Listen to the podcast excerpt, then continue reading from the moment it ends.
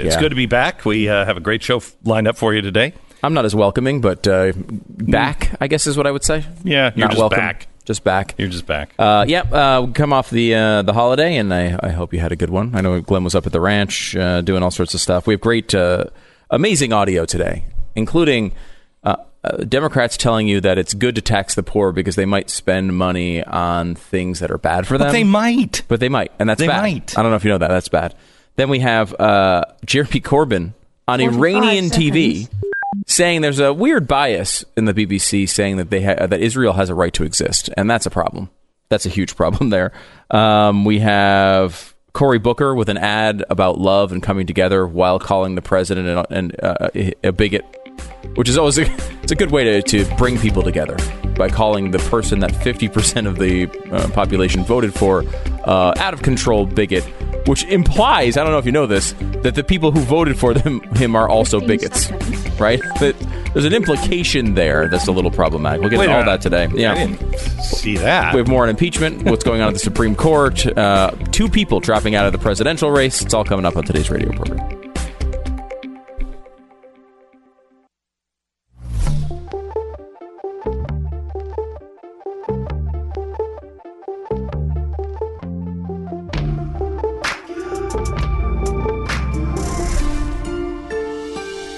Fusion of entertainment and enlightenment. Hello, America, and uh, welcome to Monday. And a great Monday it is. No, seriously, I say that with some good news coming your way. We have that and so much more, and you know, all the bad news as well, in one minute. This is the Glenn Beck Program. When you're trying to save for a down payment on a house, it sometimes can seem like you're trying to do the impossible, but I'm here to tell you it doesn't have to feel that way. If you're responsible with your money, the best thing you can do for yourself is give American Financing a call. They have salary based mortgage consultants that believe that you shouldn't have to put 20% down in order to pre qualify for a mortgage. They have access to down payment assistance programs that can customize any loan in the industry. You could be looking at spending a whole lot less on a down payment than you originally thought. Now, 10 minutes. 10 minutes is all it's going to cost. You take 10 minutes, there's no fees or anything else. Um, you just, uh, it'll take you less time than, than you're going to spend making the toast this morning. American Financing, a mortgage company for everybody. Doesn't matter where you are in the process, they can help. It's worth 10 minutes of your time to find out if you could be saving $1,000 or more every single month. Call American Financing at 800 906 2440. That's 800 906 2440 or AmericanFinancing.net. American Financing Corporation, NMLS 182334, www.nmlsconsumeraccess.org.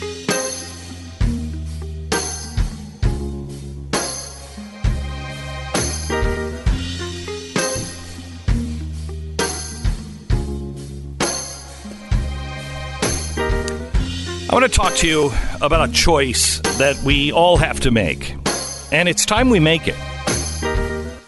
We either believe in an American dream or we believe in the American nightmare. Now, the American dream has changed. It was changed by FDR, quite frankly.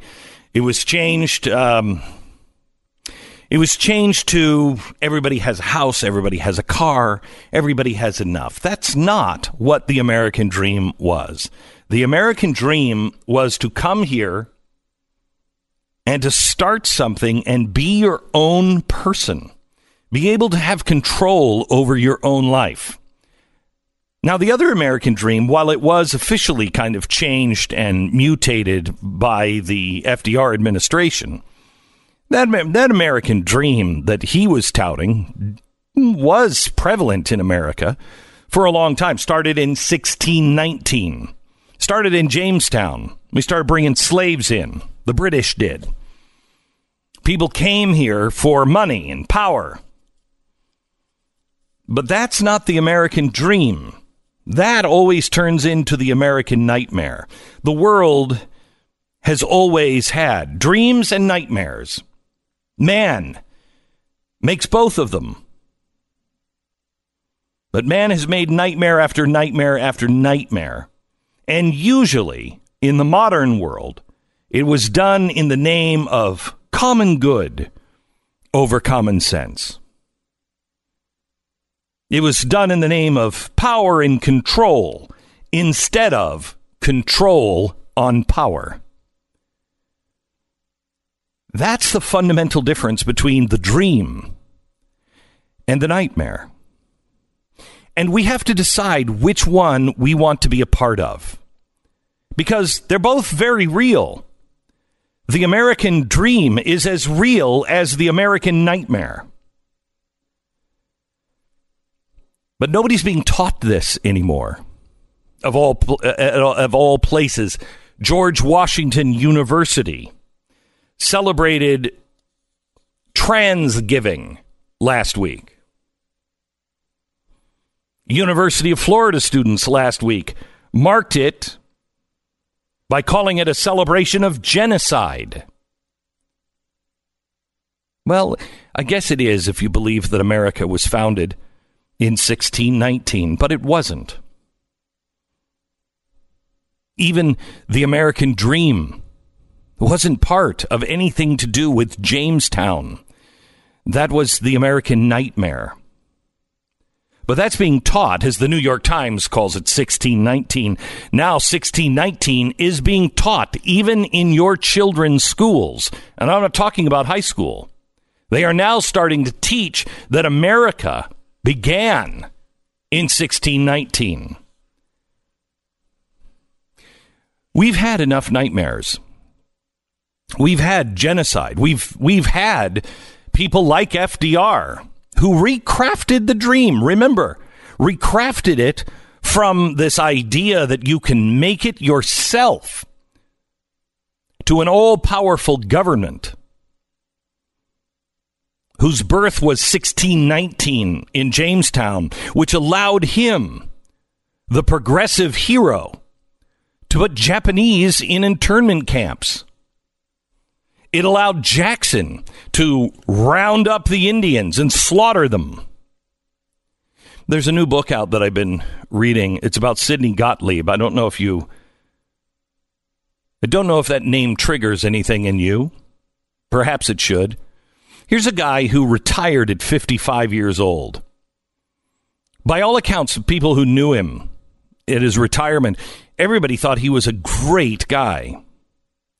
He would go, he went and he decided that he wanted to finally do what he and his wife had always wanted to do, and that is go down to the port and just get on the next ship, wherever it was going. No agenda, and just serve people. So he went to Asia and he was serving as a doctor there. He, he went to India. He started living in leper colonies. He was one that would embrace the lepers and help them. By all accounts, this guy was great. Until the United States Senate called him back because they wanted to know what the CIA's chief medical scientist had done in the previous 25 years. He was experimenting on children as young as six. He was the guy who used LSD and heroin as mind control drugs. He developed the torture techniques that we're all ashamed of. He is America's Jekyll and Hyde. How did that happen? How does a guy who is serving people how does he go do the things that he did? By the way, he was never brought to trial he was never really fully exposed because he burned all of the documents. Everything the CIA had on him, he destroyed before he left. He knew. He also committed suicide before any more could be dug up about him. He knew. He knew, but he had justified it in the name of this great country, in the service of the greater good and he used science in the same way that Winston Churchill spoke of. Churchill said, We are in a time where the world is made darker by the dark lights of perverted science. Boy, does that sound like it could be said today. We are living in the world that is made darker by the dark lights of perverted science. We have to choose common sense over the common good, power and control, or power or control over power. We must choose the bright lights of truth over the dark lights of perverted science. If we don't, those who follow the path set in 1619, one of slavery, plunder, and death, will repeat itself, especially if that's all they know. And it will be done in the name of superiority or superior race, superior thought, even. It doesn't make a difference. Are you saying that everything is the same? No. No, there is superior thought. There is. There are superior cultures. I think our culture is superior over a cannibalistic culture. But the idea has to be based on common sense over common good. Because it's common sense that we, I think, parrot, and yet we don't really ever stop to search its meaning. See, the difference between 1619 and 1620, where the pilgrims landed, is it was about the individual. And it wasn't about stuff. It was about being able to control your own life and have your own ideas, to to worship God in your own way, but you had to live with your neighbors. See, in Jamestown, they didn't have Thanksgiving, but in Plymouth, they did. And they had it with the Native Americans. They had the longest running peace treaty with the Native Americans in our history. The Pilgrims did. The Pilgrims did. And by the way, they didn't break it. It was the Native American that broke it.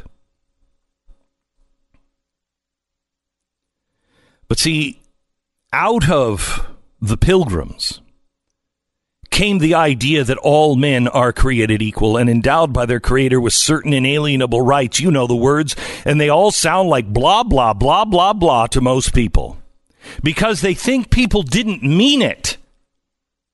And you know what? A lot of people didn't. A lot of people still don't.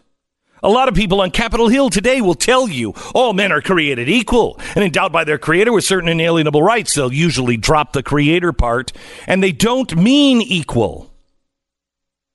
They mean equal. Yes, we're all equal, but some are more equal than others. But it is only the search for the true meaning of that that stops oppression stops one man on top oppressing the other, rich over poor, powerful over the weak. It was a revolutionary idea in 1620. It's a revolutionary di- uh, idea in 1776. It's still a revolutionary idea all around the world. This is why you saw over the weekend people gathering in Hong Kong flying American flags because it's still a revolutionary idea.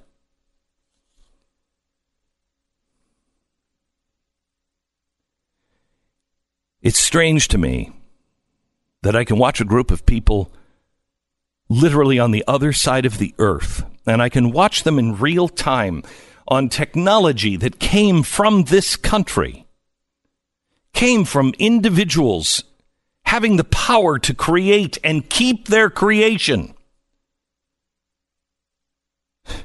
We can watch on those devices people across the world holding American flags. It seems as though they know who we are, as more and more Americans forget. Or perhaps we've fallen asleep.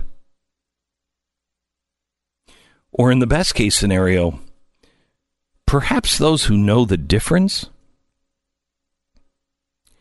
have just fallen silent, thinking that it's okay to stay out of the fray, thinking that this too shall pass. I don't want to get involved.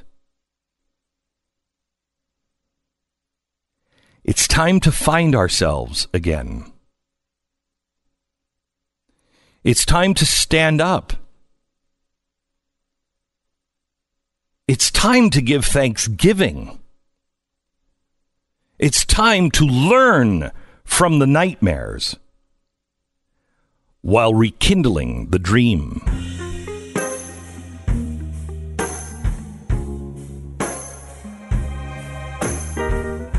All right, some good news I think you're really going to love. If you missed the Blinds.com Black Friday sale, don't worry.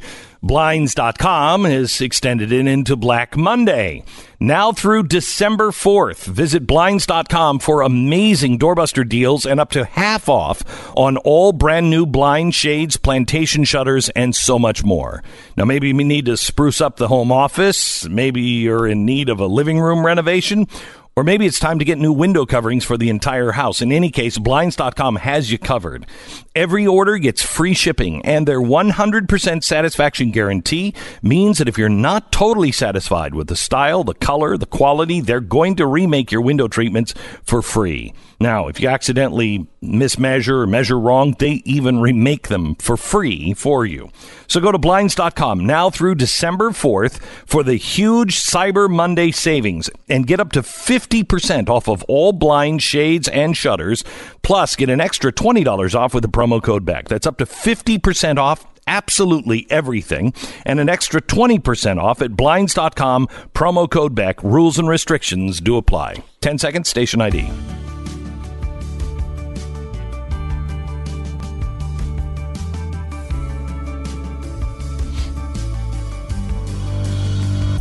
You know, I don't think that there is a I don't think that there is a a better understanding a better understanding of the difference between the dream and the nightmare than some of our songs from history.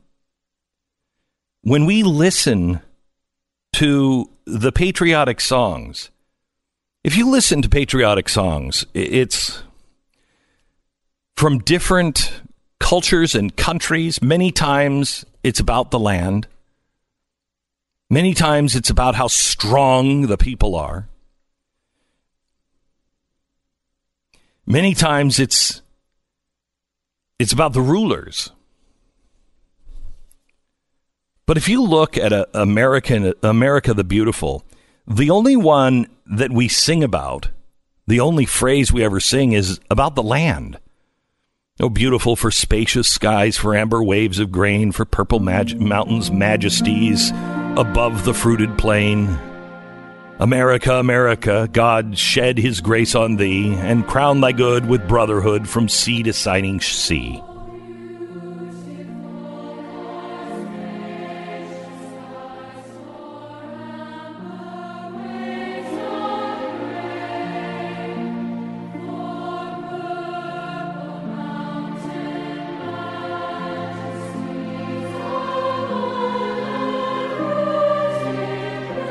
That's not the America that we have anything to do with. That's the America that God shed his grace on. That's the land. That's all that is. Man has nothing to do with that. God has graced us with a great land that is beautiful, resource rich. It's our inheritance and one we are stewards of, not owners.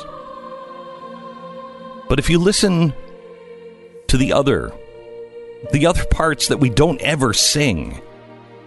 You first stumble on to the pilgrim feet, not 1619 in Jamestown, but the pilgrims whose stern, impassioned stress a thoroughfare of freedom beat across the wilderness.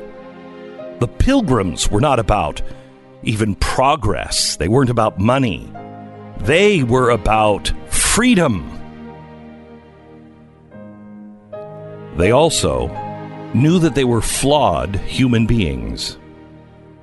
That's why in the second verse, it's God, mend thine every flaw, confirm thy soul in self control, thy liberty in law.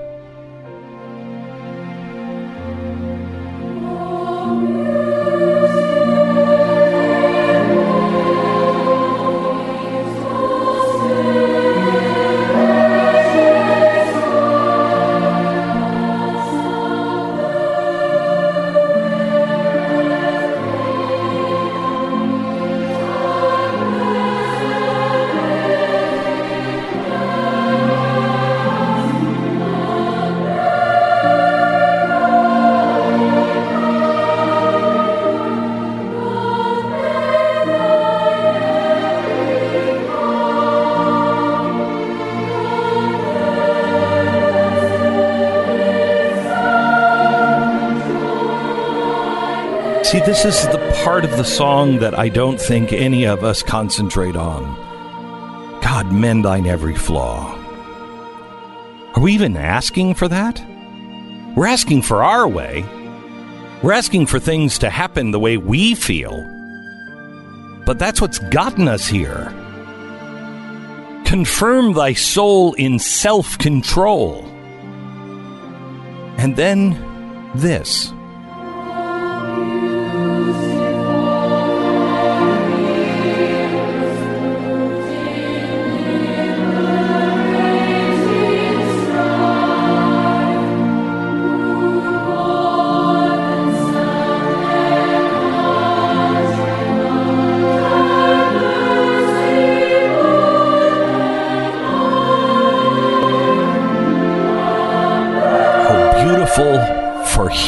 Proved in liberating strife.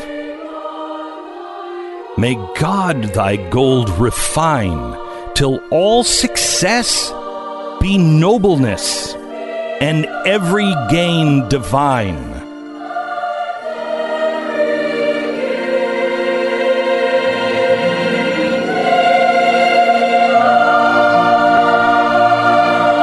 The American dream. No nightmare can come out of this.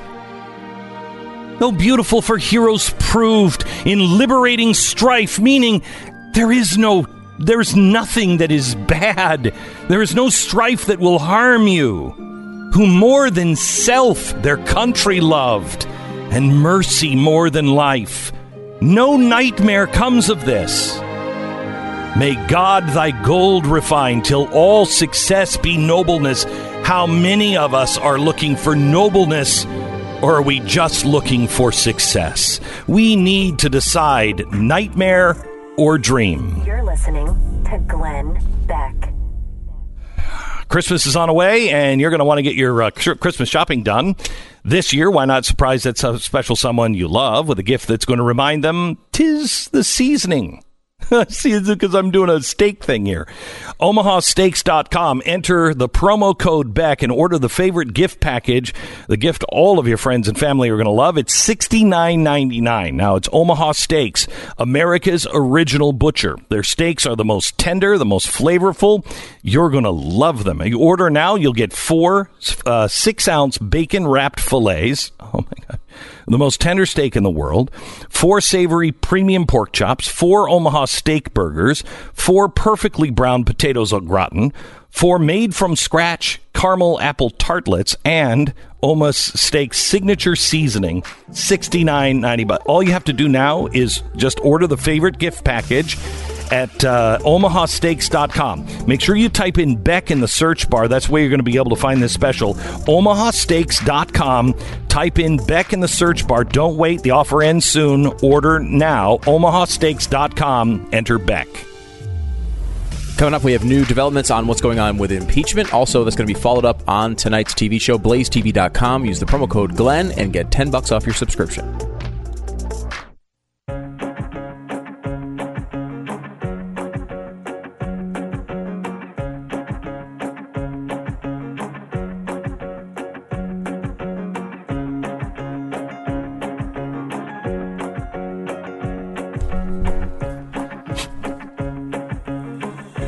You know the the pilgrims were english and so i think it's appropriate today that we we do reflect on maybe some things that you didn't say you were thankful for you know uh, there at the uh, you know at the dinner table uh, for instance uh, i'm very very very grateful for jeremy clarkson uh, do you watch top gear at all Yeah, I watched some of it. Yeah, I love Top He's Gear. great. It's great.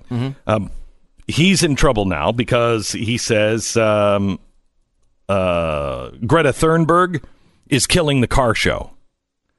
She's killing everything. I, I don't know if you know.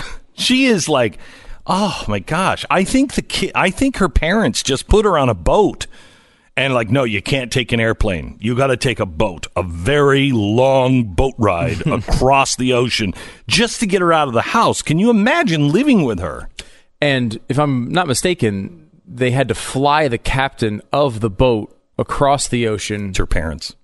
to then take the boat back across the ocean as if the carbon didn't count on the flight to get the captain there. Right. Right. Of course. Mm-hmm. That's the parents. That's the parents' That's fault. the parents. That's the parents going, look, I don't care what you have to do. Fly the whole crew in overseas, whatever. She cannot take a plane. It, she will be home too quickly. I do like that idea. I think that's what it is. it's not to protect her image, even though everyone realizes it's false. She's complaining about everything now. Absolutely everything. And Jeremy Clarkson went on and said that uh, he's ruin she's ruining the car shows because nobody is interested in cars anymore. He said, you know, they're taught at school before they say mummy and daddy that cars are evil, and so it's in their heads. Um, Richard Hammond came on and said, I hate to say it, but I think Jeremy is right. People don't care about cars because how many people are growing up with, you know, kids are growing up with posters of their cars in their room uh, because they don't care about it because they're bad for the environment. So I want to give thanks for Jeremy Clarkson today because Clarkson uh, made a joke once implying that murdering prostitutes is a common pastime for professional truck drivers. uh, and he was uh, he they they tried to get him off the show. Uh, uh, members of parliament tried to get him fired for that, but he, he he wasn't fired. He also apologized for calling the then Prime Minister Gordon Brown a one-eyed Scottish idiot because he's blind in one eye. So he's technically accurate. Um, He is Scottish. Uh, he is, yeah, Okay. he is. So it yeah, is he's- accurate. Yeah, he is Scottish. And now, and now this, thanks to that Swedish Thunberg girl, every child in the Western world is now absolutely terrified that by this time next year they'll have died in a suffocating firestorm. so this morning, let's have a little story to cheer them all up again. He says uh, everyone is uh, says that climate change is terrible, but what if it's good for mankind? That's the thing about climate change. We keep being told the next shift will be a disaster for mankind, but who knows? You might wake up one morning to find your garden full of unicorns and mermaids and big chests full of jewels and money. I mean, even the UN says it's going to be a net positive for what is it, sixty or seventy years, uh, where things will be. Now, that doesn't mean that your local area would be a net positive under their scenario, but as for the Earth as a whole, increased uh, ability to grow, and and and as we all know, the mm-hmm. real extreme cold is worse than the real extreme heat. Extreme cold kills a lot more people. Right, than So- the extreme heat. But It- what is, I mean, mm-hmm. what does Greta think about all of this? I mean, you know, because I don't, I don't know. Did you see the, did you see the statement that she came out with this weekend? She was, hang on just a second. We, we have her on the phone. Hello. You have stolen my dreams. Uh, pardon me. You have stolen my dreams I've stolen your dreams. and my childhood with your empty words. I, I, I didn't. Wasn't And yet trying to. I'm one of the lucky ones. You're like, People are suffering. uh huh. We must stop this. How dare you? For for what? How are they suffering again? How I just. dare you? I, I, if you do not stop driving your automobiles, Mm-hmm. I will personally take a knife and remove the thumbs of all the deniers. Because you do not care about human suffering. How dare you? Wait a minute. You would be causing How humans dare you? suffering by removing thumbs. How dare you? For more than 30 years, the science has been crystal clear. And if you do not accept it, I will take a rusty railroad spike and rip open your abdomen and pull out your entire large intestine I and slice it in its entirety So the long way. Could I ask- Because you don't care about human lives. How dare you? Right. Is there any truth to the rumor that maybe your parents uh, are sending you on this this global trip so they could be away from you? Is that Mr. Beck, I will be watching you. you'll be watching? I will be watching you. All right. Okay. And I will, if you, if you only want to cut emissions by 50% and give us a 50% chance of survival, I will break into your home and I will kidnap your whitest child. And I will personally lower their bodies into a vat of hydrochloric acid via cable. And I do this because you and your your 0.9 degrees Celsius temperature rise don't care about the lives of children. How but- dare yeah, you? okay, all right. Thank you very much, uh, Greta. Which sounds like she's starting to become a supervillain. Because I, I'm pretty sure my kids would escape from whatever elaborate scheme that she had planned. Even your whitest child? Even my whitest Wow. child might uh, might be able to do that. All right, making a decision is really hard, especially decisions that require you to spend money. One decision that should be easy to make now is having good home security. There's no premium on peace of mind, but some good news for you. You're going to find that you, you that you need SimpliSafe and can afford SimpliSafe. Simply Safe is your one-stop shop for home security needs. This week, SimpliSafe is offering their best deal of the year. You'll get 25% off of any new system plus a free HD security camera with SimpliSafe. You're going to get everything you need to keep your home safe entry sensors, motion sensors, a smart lock, video doorbells, security camera, whatever you need. Plus, SimpliSafe offers the 24 protection monitoring with police dispatch that's three and a half times faster on average than with all other security systems.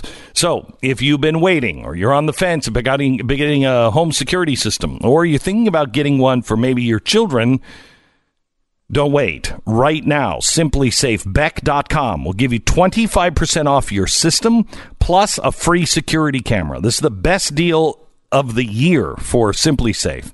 Order this week, you'll get this exclusive offer, 25% off and a free security camera at simplybeck.com. That's simplybeck.com. You're listening to Glenn Beck.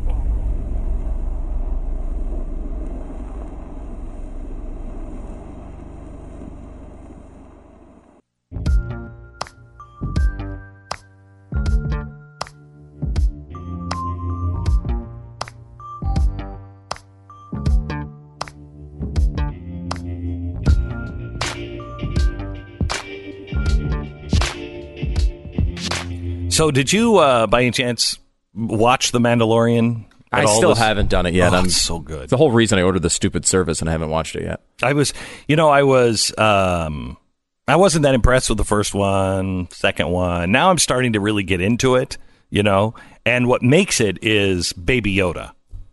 I've been seeing this on on the social media. Uh, everyone's posting Baby Yoda. I don't really understand it yet. So cute. I'm not going to tell you anything about it, but so cute. So cute. He's like, it's not Yoda because it's after Yoda's dead, so I don't know who it is. It's some Yoda-like creature. Yeah, it's, um, I don't know. My son tried to explain it. He knows all the canon of it. Uh, and so it's like Yoda, but not Yoda. I, I'm not sure. But he's like 50 years old, but a baby. And so incredible.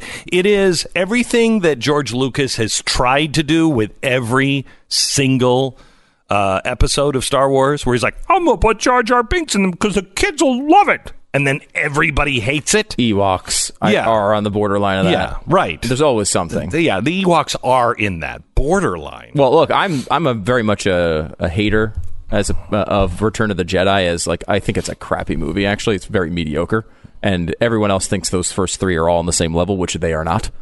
Uh, the third one is much weaker, and it's because of, largely because of the Ewoks. Yes, I agree with you. I agree with you. I don't even like the Jawas. You know, they're like, you know, Houdini. That Yeah. I don't know why they're always talking about Houdini. I, I don't. know. I don't know why, but in everything. so I'm not a really big fan because that was another thing where he's like, "Oh, I'm going to make these cute, and the kids will love them." Now that he's not involved. And Disney is involved. Disney's like, we know how to make cute things, uh, and uh, it is. Oh my gosh! Y- You'll watch the show after like three episodes, and you will just fall in love with Yoda. And I'm watching it last night. I'm thinking, Disney is genius. Think of the money that No. they're going to make. They they buy a Marvel, the Marvel universe. They buy the Star Wars universe. They they put a Star Wars. You've been there. A Star Yeah. Wars land in Disneyland, and then the Mandalorian comes out with with Apple or with a Disney Plus, and it's brilliant. It's and it's you're. I'm no. I I would be so anxious to hear you say because I bet it is the same land that you find in Disneyland. Ah, that's interesting. Yeah, I- because I mean, they we went over this last week a little bit. They have six movies this year that have already made a billion dollars worldwide. Six this year. That does not include Frozen 2, which is definitely going to make a billion if it hasn't already. It was the biggest opening animated film of all time. And does not include Star Wars coming out in a couple weeks, which is obviously also going to make a billion dollars. So they have eight. and I think would- they had six of the top seven movies. The only one they didn't have was Spider Man, which my understanding is it's some sort of joint release. That's what everyone told me when we were talking about it because it's Sony actually Yeah, Sony distributed it, but Disney still has a piece of that too. Mm-hmm. So, I mean, you want to talk? They're taking over the world. The mouse is going to be the I king. Netflix, I think, is in trouble. I think it's Amazon. Even Apple is really smart. Apple, the Apple Plus, it includes all of the other subscriptions that you might have. So, you know, if you have them, they all populate there, kind of like Amazon does. Okay, yeah. You know, so you're not. I think Netflix is is the one in trouble. Now they've been in trouble before, and everybody always says, "Oh, Netflix, they're uh, they're just shipping out DVDs. What do they know?" Yeah, well, look at them. well, they also uh, were so in trouble that they tried to sell their entire company for I think it was fifty million dollars to Blockbuster, and Blockbuster turned them down. They're like, "No thanks, we're not interested in that. That sounds like too much money for your particular service." I think there's one blockbuster left, and it's in like There, Oregon. there is one There's left. Like yeah, it's in Oregon. There's one left. there's always one left of these things when they go. How? I don't know. Who is? Do you remember what it used to be like? Especially if it was going to be snow, you know, everybody else would be at the grocery store buying bread, and and I'd be like, "We got to go to the video store." Yeah, and then there'd be no videos there. Nothing. Nothing. I, I mean, I know like there's the typical thing that as you get older, you start whining to your children about how tough your life was in compared to comparison to theirs. I mean, it's the you know uh, Bill Cosby pre-rape uh, was talking about uh, walking uphill both ways to school Yeah, in the right. snow. Like that, it's that same thing, but. I can't even I I can't even express to my children what the difference is. Like I remember having to like search through like rare record stores to find a specific song that was released only in the UK that you could go and like now it's the easy every song is available every movie is available everything is available all the time and like it's just normal life to them My son, he he uh, he comes and is like, "Hey, Dad, you got to hear this song. This is a great song." And it starts, and it's big. You probably don't even know this. Big Iron by Marty Robbins. Hmm. Uh, You ever heard of it? okay, it's like an old, not country. It's a western song. Okay. In the when I first got into radio in the West, there was country, and then there was a western station. And the western stations were like, I got some cattle, I'm driving to town, you know, that kind of stuff. Okay, and they would do like cattle updates in the news in the morning right like well, yeah, a lot of stations did that. The Ag Report, they still do that. A Yeah, lot well, of yeah. places. Oh, yeah. Um, but there were the Western stations. That that's completely gone. There is no cowboy uh, songs. That that whole culture is gone. It always, now. I've always think of it as country western being like the same thing. It's not. It's, it, It's combined different. into one format. Is that not right? Right. Uh, and Western doesn't really exist anymore. Hmm. And it was the story. I mean, it was like, you know, I went down to El Paso and, you know, that kind of stuff. Sure, yeah. Uh, and so my son comes with Big Iron, and I'm like, where did you? I haven't heard this since I was a kid. Where did you find this? And he's like, I was searching for something, and this one popped up, and I just love it. And he is like, his musical taste is so broad and so deep, where it's really, um, it's amazing what they have access to. But every kid like your kid, there's three million kids that are singing Baby Shark. That's that's the other part of this. Uh, Can I tell you something? format. That's how I punish the family. yeah. This yeah, this holiday. Really? Yeah, brought it up at the table. I have two grandchildren, and I'm just uh, and they uh, people were arguing about something, and I said, "Hey, Cohen, you like that Baby Shark song?" He started singing it, and everybody looked at me like, "I can't believe you." And I'm like, "Well, you're not arguing anymore, are you?" Yeah. it's a way of solving. It's a way to solve everything. I like that. Yeah. Um, do you know the Baby Shark people are pretty uh, wealthy too? They've done fairly well for themselves, mm-hmm. and now they're trying to like figure. There's some weird like rights issue that they they don't. It's not easy for them to make money off of it, so they've started like a tour now, the Baby Shark tour. Now, I don't know if you know this, but Baby Shark basically just says Baby Shark, and then like I think Mommy Shark and a Daddy Shark and maybe Grandpa Shark or something, and then a, a bunch of nothing. Right? Like that's the whole thing. Hey, welcome to the Baby Shark. Right. Uh, welcome to the Baby Shark Show. Here's a handgun so you can blow your brains out. and in a sign of the internet not being worth it, I was reading an article about the Baby Shark tour. and they apparently sing Baby Shark four times during Oh the gosh. show, but only four times. So like what, how you have a whole show where people are spending like 60, 70, 80 dollars to go to and they're singing Baby Shark four times. The rest of the show, like this is like one of those like one hit wonders where you go to see I Want Come On Eileen and they sing like 19 other songs. You only want Baby Shark if you're going to the Baby Shark tour. And your kids are driving you crazy to hear Baby Shark. You listen to it all the way to the to the stadium and you listen to all the way home. But you're only getting it four times at the show? I think that's a ripoff. I think it should be all it should just be playing the entire time you walk into the entire time you leave. Just drive you completely insane. You've obviously given up on life if you're going to the Baby Shark tour. Just let it go. We've The right- given up on insane asylums. There, we don't No, have go- places to keep people after the Baby Shark show. Maybe this is how the Baby Shark company makes. Wow. Maybe the Baby Shark branded insane asylums are the way for them to make money off of this thing. Holy cow. All right. Back in a minute, more Baby Shark talk on the Glenn Beck program.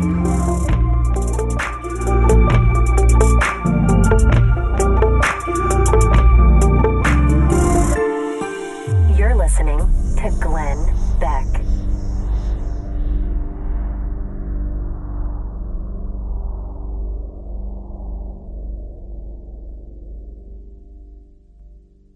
We did this one time I remember on the show, and we it was 45 about Peter. King, the congressman, and we put up. Or no, it was about Peter King, the sports writer, and we put up Peter King, the congressman, or, or one of the And other. we were even more sorry than Joy Reid is. yeah, because I mean, Imagine being compared to Peter King. terrible, terrible, terrible, Terrible. thing. And we apologize for that. Yeah, I We- mean, it's one thing to be compared to a Nazi. That is horrible. But this is clearly. But worse. this is Peter King. Glenn Beck compared Peter King Nazi. 15 seconds. Oh, did you hear? By the way, did you hear what uh, what's his name, the comedian, uh, said about being in Auschwitz? Oh, it's a fantastic joke. it's a fantastic joke. It's a great joke. Back in a minute.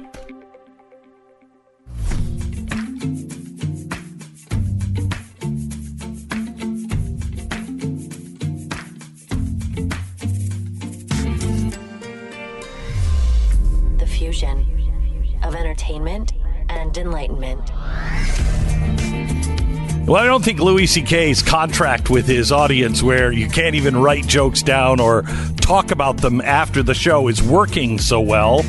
Uh, he's in trouble for another joke, and Stu, who is a joke aficionado, Yeah, that's my. Is that a title? well, of my, yes, and a and and you've been the head joke writer on this program until we stopped telling jokes because we couldn't get away with them uh, for a very long time.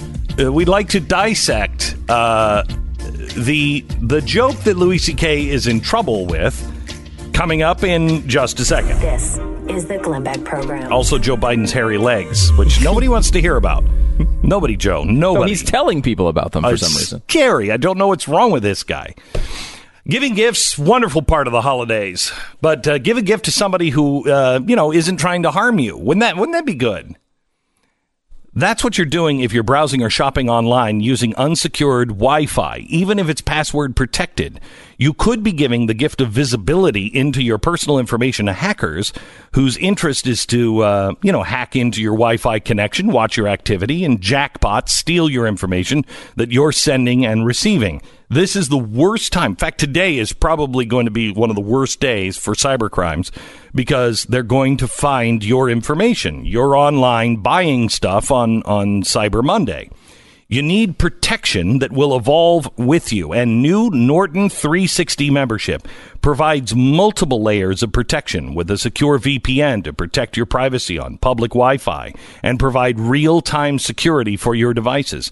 Now, nobody can prevent all cybercrime, but Norton 360 is a powerful ally for your cyber safety during the holidays and beyond. And until December 8th, you're going to get a special radio offer of up to 60% off an annual subscription on your first year at norton.com slash beck. That's 60% off at norton.com slash beck.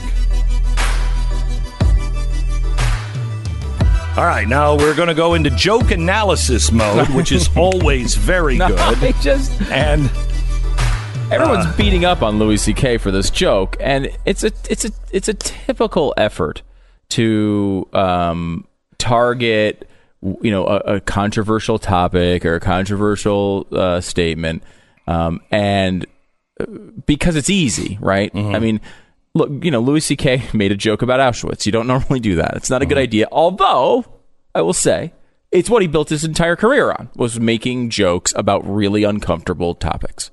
Now taking out the idea of of his personal troubles for a second uh, you know, I think Louis C.K. is a brilliant comedian, um, and he is a guy who can kind of go into places where no one else goes, and he's had trouble with this even before his personal uh, issues, where he's made jokes about things like child molestation and all sorts of things you should not joke about. However, there is there's a reason you do that, right? And he's doing it to to push those boundaries intentionally. And if you go to one of his shows, you know what you're in for. That this is the point of it, right? He's taking you down roads. He's making you feel way. He's making you feel icky, and then bringing it back around. Like he's a yo-yo. He'll he'll he puts you down to the darkest place that you you're going to be, and then he brings you out of it somehow. Mm-hmm. So he, the joke he got in trouble with was, I mean, he said, "I'd rather be uh, in Auschwitz than New York City." now, if you've ever if you've ever lived in New York City, there Mm-hmm. are times, not very often, but there are times that someone could say Auschwitz or more of this, and you'd go, "Well, no, wait a minute, let me think about it." I mean, okay, so first of all, this is a joke not about Auschwitz. Yes, it's not. But about New York City. Correct. Right? The point is he's comparing New York City to something very, very, very bad. Right. However, it's not even really a joke about that. And the reason he's saying it's about New York City, um, because he's saying, you know, it's tough now for him, right? Like he's gone through a pers- his personal sort of storm here, Mm-hmm. uh, and uh, he makes jokes about that as well. How it's not a good idea, maybe to to to offer to show certain body parts to people. That's maybe not Mm-hmm. Right. not. not I believe the term he, he said is it's not very popular. Right. Which is true. Right, It's right. really not Right. popular. Yeah. So he says, I'd rather be in Auschwitz in New York City. And then he says, I mean now, not when it was open. Right? Like he's he's he's luring you into believing something great. and then So pulling great. you back out. and That- I have to tell you, I've been to Auschwitz now. It's still really It's awful. really creepy you and awful. really, you really don't want to be there, even now. no, it's not exactly a. I mean, you did go on vacation to it, and many have. and I was it's not exactly a quickly vacation taught spot. by Yeah. my wife that's not a vacation. Right. Auschwitz. There's no part of vacation where Auschwitz fits. It's the that. last time you were allowed on Travelocity. That's that's basically what that vacation was. it was. the last time I was allowed to make any vacation plans. But I mean, that is he is not mocking out. First of all, he's Jewish, but he's not mock, mocking Auschwitz victims. And we get to this point where we all just kind of sit around and search for things that will be offensive to us. Right? Like I understand if you had a relative who died in Auschwitz, like there is a you know there is a horrible, horrible, uh, you know, memory that maybe it, it drags out. But again, you're going to a Louis C.K. show. We've been doing this since the producers. Uh, like this, we've been mocking this stuff for a very, very long time. It's the only way. Heroes, It's the right?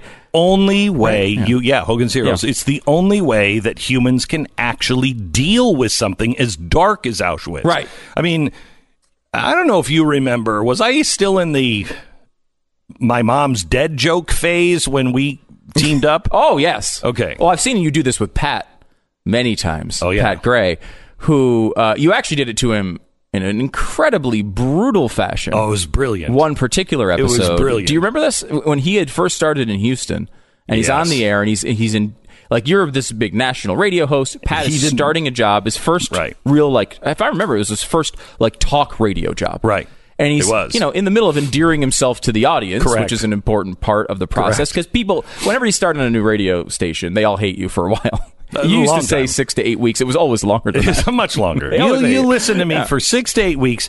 You'll hate me, and then you'll go numb inside. Right. And then you'll come out the other side, and you'll be like, "I get it. It's right. funny. It's okay, funny. I got Okay, it." Now I understand it. So Pat's in the middle of that that process, and you're already on the station he's going on to. Right. So he's like my you know my best friend. He's he's on. He's a big national talk show host. I'll invite him on the air, and hopefully you know. Say that we're friends, and it'll it'll give it'll make that process a little easier. So now Pat and I worked for years and years and years together as a duo, Yeah. and we we were known for just tearing each other apart. Mm-hmm. And I would always bring my mother's death, he would say something, and then I would be like, "Thank you for reminding me that." My mother is not here to be with me, Right. and and he would he would get the laugh because everybody was in on the joke that that's what I always said, Right. And then he would make it worse by piling on, Right. That was the kind of you had like a standing routine. Correct. And it was essentially, on this it worked when the audience knew both of us. Right.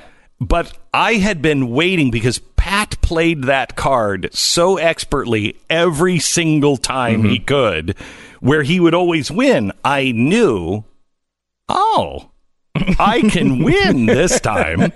And so he was on KPRC and uh, he said something, and I said, wow, thank you for reminding me about my mother's death. And then he piled on as usual with a joke about suicide or something like that. And I Right. was like, I can't. As usual, I said, Oh, I can't believe this. I, I mean, that hurts so deeply. Well, the audience didn't know that this was a routine that we had done forever. And Pat got it about the third time uh, bite at the apple. And he's like, wait a minute, you have to explain this. And I'm like, explain once. That what? That is the most hurtful thing anyone has ever. I don't even know. Wow. I mean, wow, Pat, that was horrible. It was wonderful. for me, for him, it was hell. Oh, for yeah. a few weeks. Oh yeah, he was explaining uh, this terrible thing to the audience for weeks. uh, however, the point is though, we go to dark places for humor. It's because it's, the only way you can deal with it. When you have something, for me, my humor w- is really, really very dark. Yes. and I've never expressed my darkest side. Do you think ever on the air? I don't not not in a long, long time. If you have ever, yeah. I mean, it, I mean, it's it's very. You work with me. It is very dark to the point to where people are like, "What the, did he just? What what Yeah. did he just say?" And this was a problem as the, the staff started to grow, and you would just continue to do these things when people are on their first day, right? So it was not always. but it's funny. It is funny. It's funny To us. right? But you have to be in on the joke. Mm-hmm. If you're going to a Louis C.K., it, you know what you're getting. Yeah, You know what you're getting. You know that he is going to say offensive things and he's going to be funny about them. But, uh, and I'm telling you, I think the next generation, the not millennials, what's the generation after? The I generation. You familiar with this? The I generation is the one that mm-hmm. grew up with the Apple iPhone. okay, Okay. They're calling it the I generation. They're calling it the I generation. My kids are part of the I generation. And I've seen their friends, and uh, they are more politically incorrect. I mean, I think there's a massive backlash coming yeah. because they just see it as stupid, just absolutely stupid. They they grew up on memes. They grew up on mean memes. Yeah. And they see how everybody's like, "Oh my gosh." I think there is a backlash of biblical proportions. And that's why Louis CK is I mean and um and uh, what's his name? Um Dave Chappelle. Dave Chappelle, they are leading the way and they can get away with it. You know, teenagers can't, uh, but they're getting away with it at this point because it's really smart.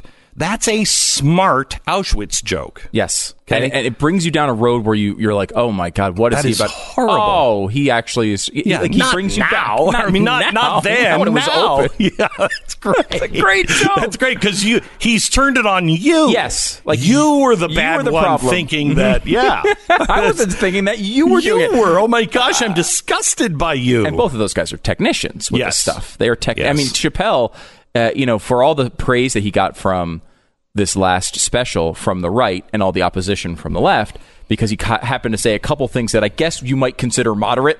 I mean, they weren't even like, it's not like he's a hardcore conservative here. He just said a couple of things that you might consider kind of moderate.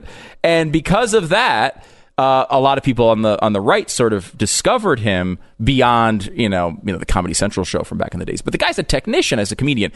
Com- uh, comics will tell you that he is he's the com- comedian that they look up to because of of of just his ability as a as a surgeon with the art. And you know, I, I think Louis C.K. is in that is in that realm as well. I mean, and the fact that he's kind of now just doing these small clubs, and the only thing you ever hear about him is when he makes a joke that's offensive so that everybody can have their clickbait for a few weeks because he- he's now because he had these personal issues where it does not seem that he did anything illegal but was kind of a, a dirtbag uh, that now allows click click click click click every time he tells a joke about sex or about something tawdry or even this where it's just generally offensive. Well he was always making offensive jokes. It was his entire career. His entire career was doing this with skill. And I think this is just another example of it. Now he did do it in Tel Aviv. We should point out, so that is uh, maybe a part of the reason why. But again, that's the bra- that's a that's and a Tel Aviv is not Jerusalem. Hmm. Tel Aviv is New York City. You walk down the streets of, of Tel Aviv, you're either in Silicon Valley or New York City. It's a very, very liberal, progressive part of Israel. Hmm. It's a totally. You go to Jerusalem, and it is Jewish and and and sacred and Sure. religious. Tel Aviv is not. So him going to Jerusalem and saying that joke would be taken differently than in Tel Aviv. I mean, still, look, it's, it's- still it's- one that I would say eh, I might leave out for Israel. Yeah, it's, it's still one in a country basically uh, founded uh, because, of, the Auschwitz. Holocaust. yeah, so I mean, it's, uh, it's risky. it's risky. It's risky. I mean, if I was advising him, I'd be like, I don't know, that one might be a little risky there. save that one for Iowa, maybe. All right, I want to tell you about uh, the X chair. This is what my wife wants for Christmas. That's what you're getting, honey. Congratulations. I got to be. I don't like it. Still loves this when his wife, because your wife just emails, get this, this, and this. Oh, She was telling me the other day she she wants she she actually asked for a vacuum. Oh yeah, link send me the link. It'll be under the tree. Good luck. a vacuum. A vacuum. She wants a vacuum. She You know wants. the- you know what you she know in wants. You know what she wants for Christmas? Our floors to be cleaner. That's what kind of husband I am. You're welcome, America. Wow. wow. It is our 20th anniversary coming up in January. Is our Jeez, 20th really? Mm. anniversary. She, I, that's, I mean, her a vacuum too. Are you're getting, no, she No, didn't but, uh, ask for it. I'm just I'm just taking a chance. Yeah. just going with a Dyson. Yeah, no, unless she's asking for it, and specifically for Christmas. Oh yeah, I want a link. I want proof. I want email evidence so I can bring This it to the audience later. You if I get- said you wanted Yeah. because this is what my wife. She sent me a. She sent me a, a note. That's what I want for Christmas. I got home. I'm like, I know, I know, and she's like, but they're on sale. The X chairs are on sale right now, and I'm like, honey, I read. You know about the X chair Mm-hmm. because I read the commercials for them. Anyway, they have the dynamic variable lumbar support. They have 10 settings. They are really comfortable. I have to. I, I bought one for um, Steven Crowder as a welcome to the company Oh. kind of thing. Oh, nice. Because he was bitching about his chair. uh, he's got a studio that is unbelievable. He built this studio um, just a few miles away from here, and it is gorgeous. And remember, you we were in there. We were helping him move in, Mm-hmm. and we're like, "This is beautiful." Yeah, except the chairs suck. So I'm getting him an X chair. That's I have to do. We have to do it this week. Come with me.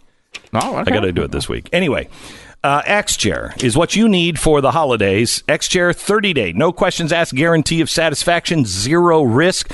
Call now, xchairbeck.com. It's on sale for $100 off. Plus, you get a free set of the new X wheels with your chair if you use the promo code BECK. It's xchairbeck.com, promo code BECK. 10 seconds, station ID.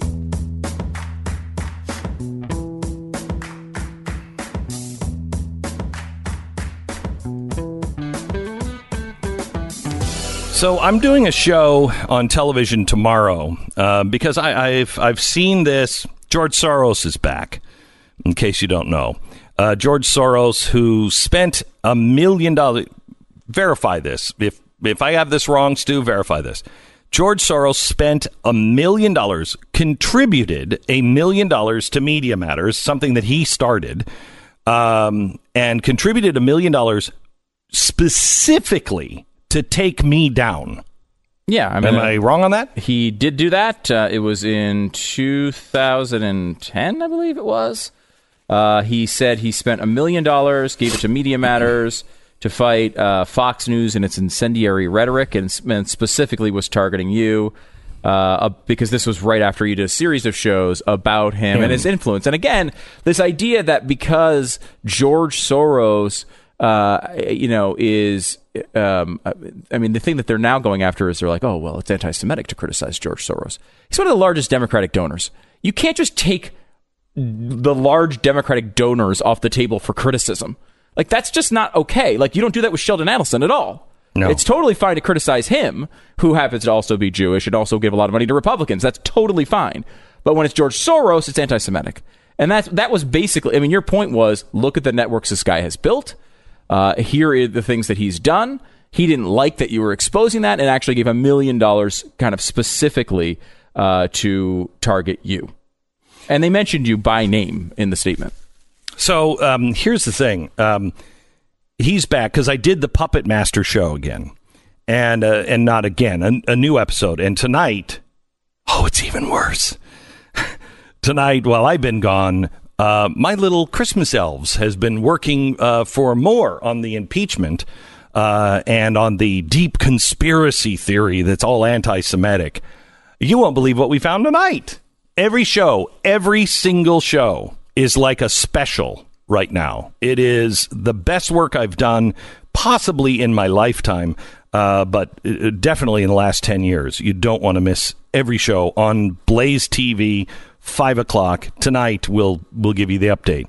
Um, but I was, uh, uh I got a letter from somebody uh, who I actually respect, who is somebody that uh, I'm not going to, I'm not going to tell you who it is. Um, he's a guy that I met with recently, about six months ago. Actually, had dinner, and he said he. I think he went through a friend of mine and said, "I really want to have dinner with Glenn, but he hates my guts, and he is not going to want to." And so my friend said, "Hey, you know, you want to have dinner with this guy?" And he said, "Apparently, you guys don't get along." And I said, "I don't even remember. What are you talking about?" And I had to Google his name to figure out. Oh, wow, we were in a very, a very public uh, spat with each other. So I had dinner with him and I said, listen, past is past, and I forgive you if you forgive me, and let's just move on. So he wrote to me, and uh, he's Jewish, and he was one of the guys who was leading this anti Semitic thing against me uh, using Soros money, if I'm not mistaken. Um, and when we had dinner, he was talking about, look, I, I didn't know some of the things that you were saying. I didn't I didn't understand all of it. Well, he wrote to me recently and he said, "Why are you doing the Puppet Master again? Why are you doing that? You know that's an Elder of Zion uh, trope." And uh, so I wrote him back, and I want to explain this. Uh, we have to take a break here, real quick, don't we? Uh, is that about two minutes? One minute? Um, but I said that uh, I said to him, "It is, it is um, but that's not how I mean it. And I think we need to define a few things because if you just say criticizing someone who is Jewish is anti Semitic, I can't go there. Um, and that doesn't, that there's no reason in that at all. So tomorrow is my answer to that. Tomorrow at five o'clock, because I've, I've done a lot of homework over the weekend, and I think this is important to to make sure that words have meaning, real meaning. And that's coming up on tomorrow's broadcast tonight.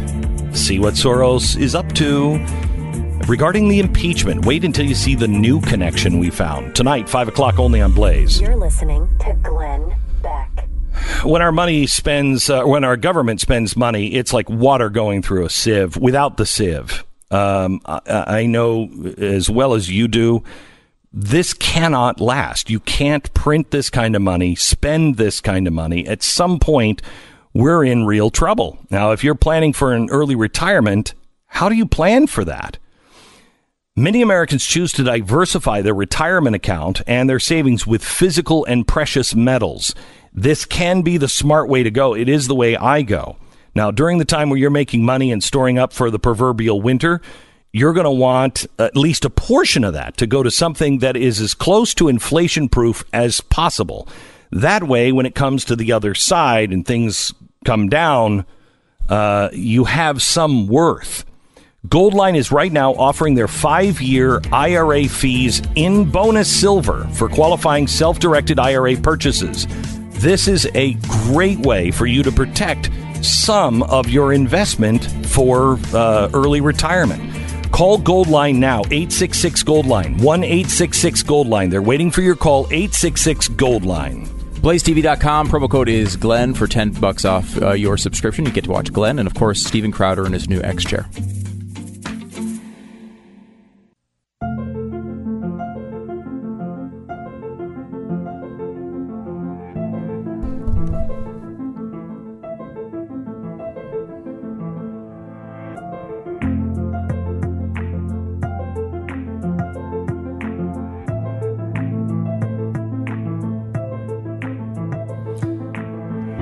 So, what is Joe Biden?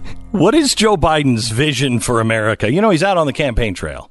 Mm-hmm. And he's talking about a lot of things. I think he was unfairly dissed for biting his wife's finger. Yeah. That was a joke. and if you actually watch it, it was fine. It was, you know, him trying to be funny. Yeah, questionable whether you should do it in an appearance, but I mean, Yeah. it was just a Right, but it was it- supposed to be a warm moment between husband and wife. I don't know that it came off that way exactly. Well, because Joe is a little creepy. He's weird. He's a little creepy. And uh, he did say this in a speech, which somebody's got to stop him. Here it is. And by the way, you know, I sit on the stand and it get hot. I got a lot of, I got hairy legs that turn, that, that, that, that, that, that turn uh, um, blonde in the sun. And the kids used to come up and reach in the pool and rub my leg down so it was straight and then watch the hair come back up again. They'd look at it. So I learned about roaches. I learned about kids jumping on my lap. And I've loved kids jumping on my lap. I, I don't. He, That's he- I wouldn't include that in the stump speech exactly. uh, it is. You're right. Michael Michael Jackson said basically the same thing in his weird interview. And we, we like, go back to Michael Jackson. We're like, how did we miss this? Yeah. Are we going to go back to Joe Biden and say, how did we miss this? I don't think that he's a child molester. No. I don't think that. I think he is. I think he's a little weird. I think Mm-hmm. He's- he's, it's very handsy. very handsy, uh, but not with children. I think he's probably Wow. more handsy. He's No, handsy with children for he sure. is, but I don't think that's a sexual predator thing. I don't think so either. Right, but there is the there is the doubt that if I don't care if I don't care if you're Jill Biden, you do you have to recognize, God Lord, Joe, what were you when they got in the car? That's what Jill should have said. What were you thinking? Do you know what that sounds like? Oh, my well, I God. didn't mean it that way. Yeah, how is he not aware of this, right? Right. You, you can't explain this away with a stuttering arg- article, which is what they tried to do with his speech issues, uh, his forgetting things, his not being able to find the right words. There's a big expose that came out that he was a stutterer, and that's the reason. It's all it's all coming back now. oh, it's all coming which back. is not medically normal for it to come back after you've cured it, which they Right. do put in paragraph 85 of the article or so.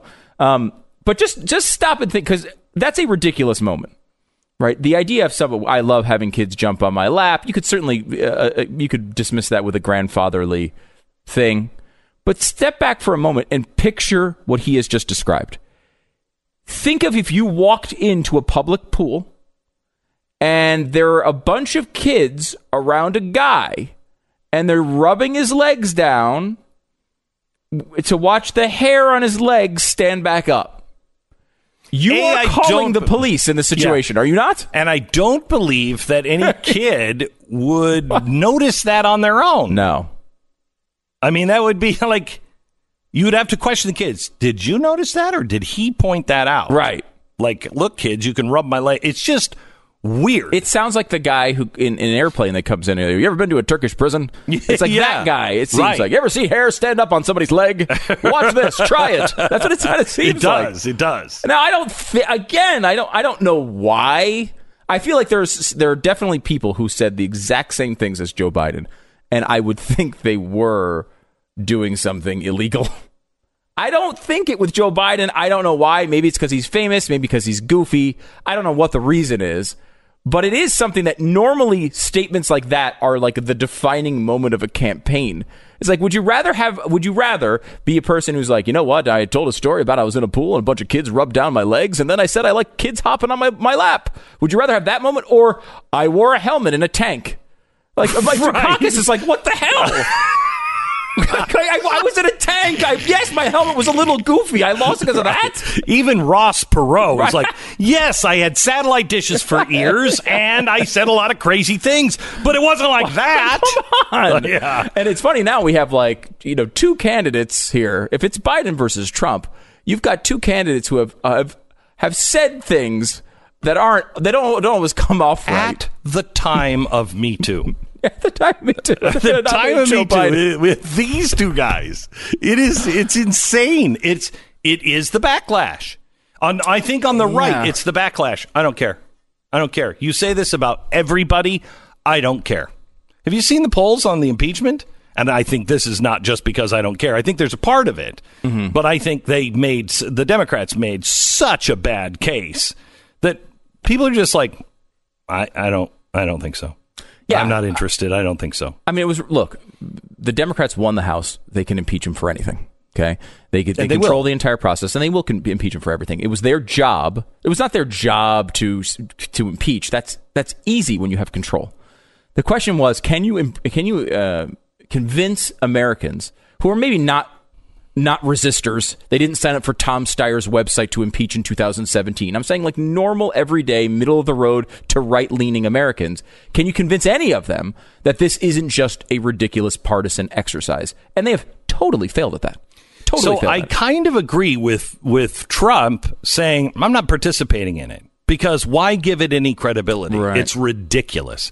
However, you know, I don't believe this is this is what this was about. This was about him being a hand grenade going off in a very bad place for the Democrats and them having to do this to try to create a a conspiracy theory to cover up the crimes that they were committing, including messing with the election, doing everything that they claimed Trump did. They did it in Ukraine. And I think he's got to move forward. If he doesn't do it in the House, I completely understand, unless it prohibits him from bringing that stuff into the trial over into the Senate. Because he's got to, it, you know, it's sometimes Right. like, well, that was not part of the inquiry. That wasn't part of the original case. If they don't put that in, can they bring it up in the Senate? They because should- he's got yeah. to expose it. They should be able to. I think you're right. I think they can have the best of both worlds if he doesn't participate in this part of it, which will make it look more like a partisan activity. It is, for sure. But I mean, you know, sometimes it's worth participating in these things to shape them in some way. The issue here, though, is it, you know the impeachment vote's going to come to Democrats. It's going to be it could be done completely by Democrats. The Constitution's very clear that the Senate controls the other part of this, so they can bring in whatever they want in. Uh, they're gonna ha- they're gonna try to get buy-in from Democrats to say it's a fair process. They they've done this in previous uh, examples of impeachments where they kind of at least come to the table and say, look, here we're at least agreeing on the rules. And uh, they will try to do that with Democrats, but th- I don't think that's going to Democrats are not prevent them from Yeah. bringing out the their side of the I hope story. so. I hope so. If they don't do that, then it's a complete failure by Senate Republicans. Yeah, they should be able to at least. But that's what they usually do. That's what they usually do.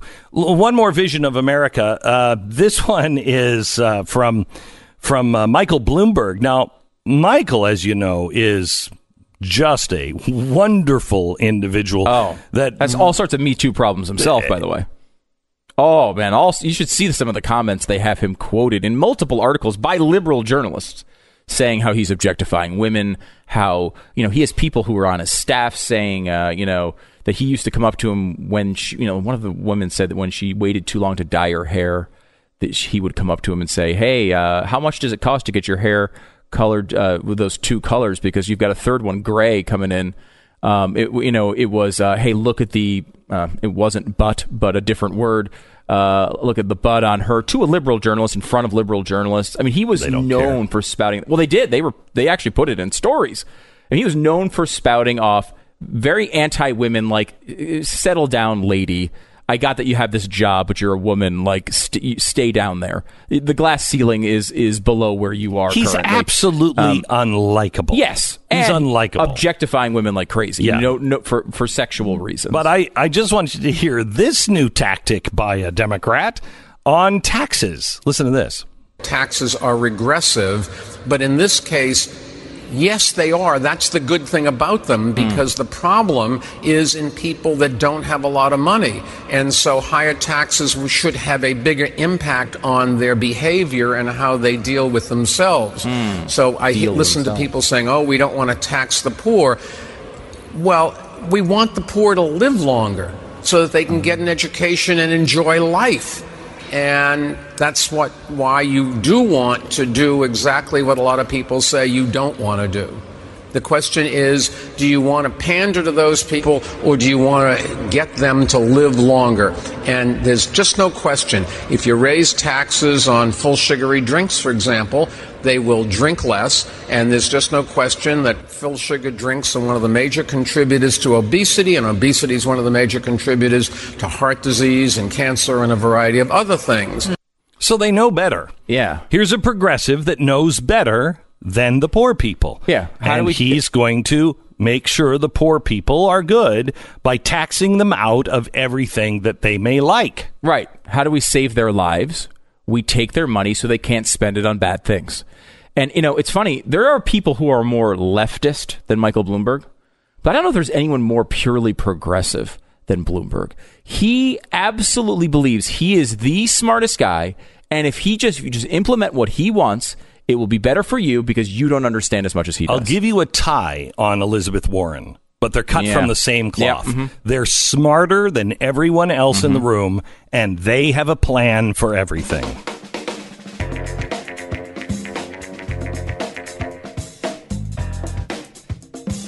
You know, you know who's responsible for My Pillow being the company that it is today? I mean, Mike Lindell. Yes, he has to invent it, but then it comes down to you. Comes down to him making the right product, and then you talking about it, you believing in it, you um, sleeping on it every day, and and and them coming through with their promise, promise versus performance. Well, Mike has a new incredible deal on his Giza Dream Sheets. I love the Giza Dream Sheets. Um, these are I, I didn't know that they were even uh, my pillow. My wife got them online, uh, and I'm sleeping on them. And something came up about the Dream Sheets or something. We were talking about it, and I said, I love my sheets. These are just the most comfortable sheets. They're just great. And she's like, These are the Giza sheets. My wife is always trying to talk me into like linen sheets. We can wash them a thousand times and they'll be a lot softer. It's like sandpaper. I'm a sheet snob. The Giza sheets are so comfortable and priced affordable at My MyPillow. MyPillow.com. Click on the new radio listener specials to buy one pair of Giza Dream Sheets and get the other one free plus shipping. There's also deep discounts on all other My Pillow products too, so enter the promo code Beck or call 800-966-3117, 800-966-3117. Use the promo code Beck at mypillow.com. Click on the new radio listener specials and you can buy one pair of Giza Dream, Sheets and get one free plus free shipping. Promo code Beck. It's mypillow.com. This is the Glenn Beck Program.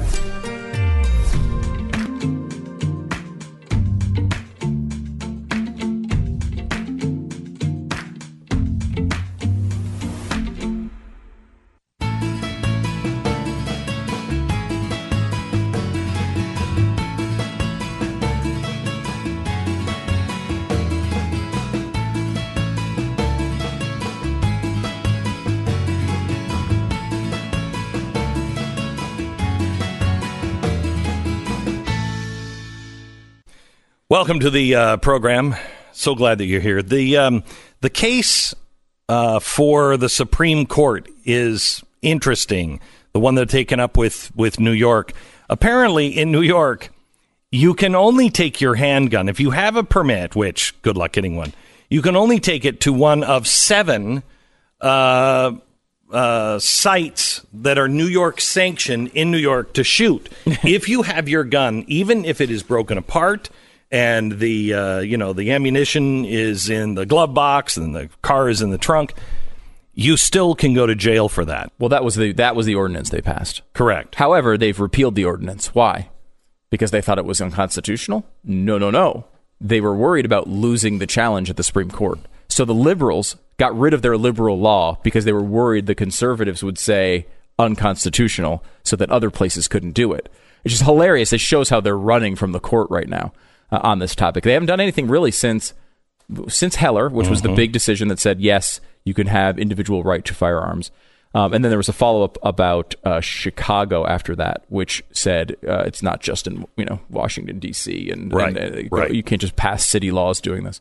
Um, but there hasn't been a big ruling on guns in about ten years, and this one, I mean, I think shapes up relatively well. I mean, we know for sure there's at least two votes in, in Thomas and Gorsuch who are on the right side of of this, um, and it seems as if Kavanaugh will be on the right side. It's the speculation.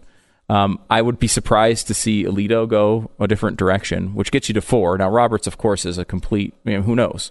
He just decides these things on whether what he thinks is going to look good in the papers the next day. It seems like, um, but that is a it's a big one, and I think there's a good chance there should be. This is an easy one.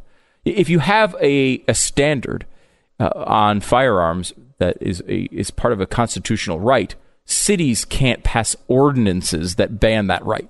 Then they're banning it to a point to where if you have a gun in the city, you can't. Tra- let's say you're going out to a, you know, a, a hunting range outside of the state. You're going to a state where you're allowed to carry your gun, you know, and you have the right license for that state, and you're going to the airport. You can't do it. Yeah. You can only move your gun from your home to a shooting range and one of the seven New York sponsored shooting ranges. That's it. It's not the Second Amendment. That is crazy. and they know that they they they've ignored these rulings. You know, the Supreme Court, like, oh gosh, you know, one ruling in 1972, Roe versus Wade, is is basically you know the the only thing in the Constitution as far as the left is concerned, and you can't challenge it, and it's settled law, blah blah blah blah blah blah blah. But when there's a conservative ruling in the Supreme Court, they just ignore it. They just pass all these laws anyway and wait for it to go up to the court uh, and hope that they don't get accepted by the court, which is what the court has been doing relatively recently until this time. And here, the Supreme Court's going to take it on. And when they realized the Supreme Court was going to take it on, they're like, ah, actually, we, uh, we just repealed that, and there's no reason for you guys to look at it. I mean, that was their defense. So this is going to be interesting. Uh, it should be obvious what should happen here. Whether it is obvious is, of course, under the power of John Roberts, and uh, we've seen how that goes in the past. Sometimes it's okay, but most of the time it's it's questionable to insane. Well, it uh, could, it should be common sense. It should be easy, and it would have been on the Earth that you and I grew up on. But somehow or another, we all slipped through a wormhole, and we're on a different planet. Uh, looks a lot like the place we used to live, but eh, not so much. Not so much. We'll see how it changes even further with uh, Epstein. Did he kill himself? Chad Prather next. You're listening to Glenn Beck.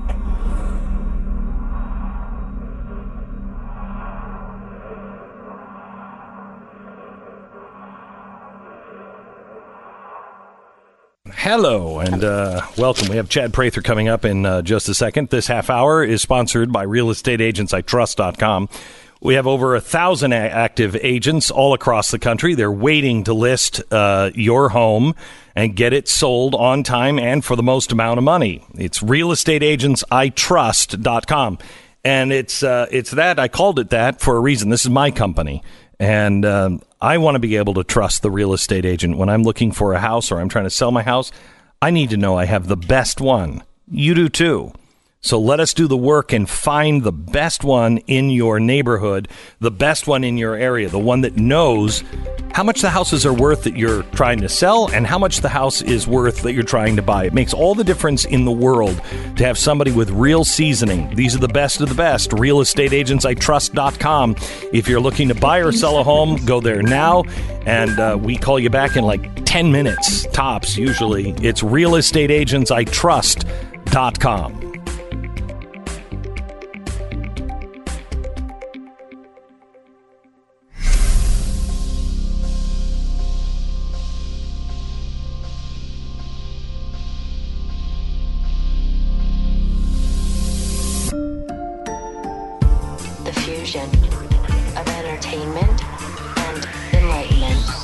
So we have we have conspiracy theories and we have conspiracy facts. Where does the Epstein Epstein uh, murder or suicide fall? Is it still in theory, or are we starting to have facts that back up that theory? A guy who's done an extensive amount of work and has a a three part special out right now on Epstein and what happened is Chad Prather. He joins us in one minute. This is the Glenn Beck Program.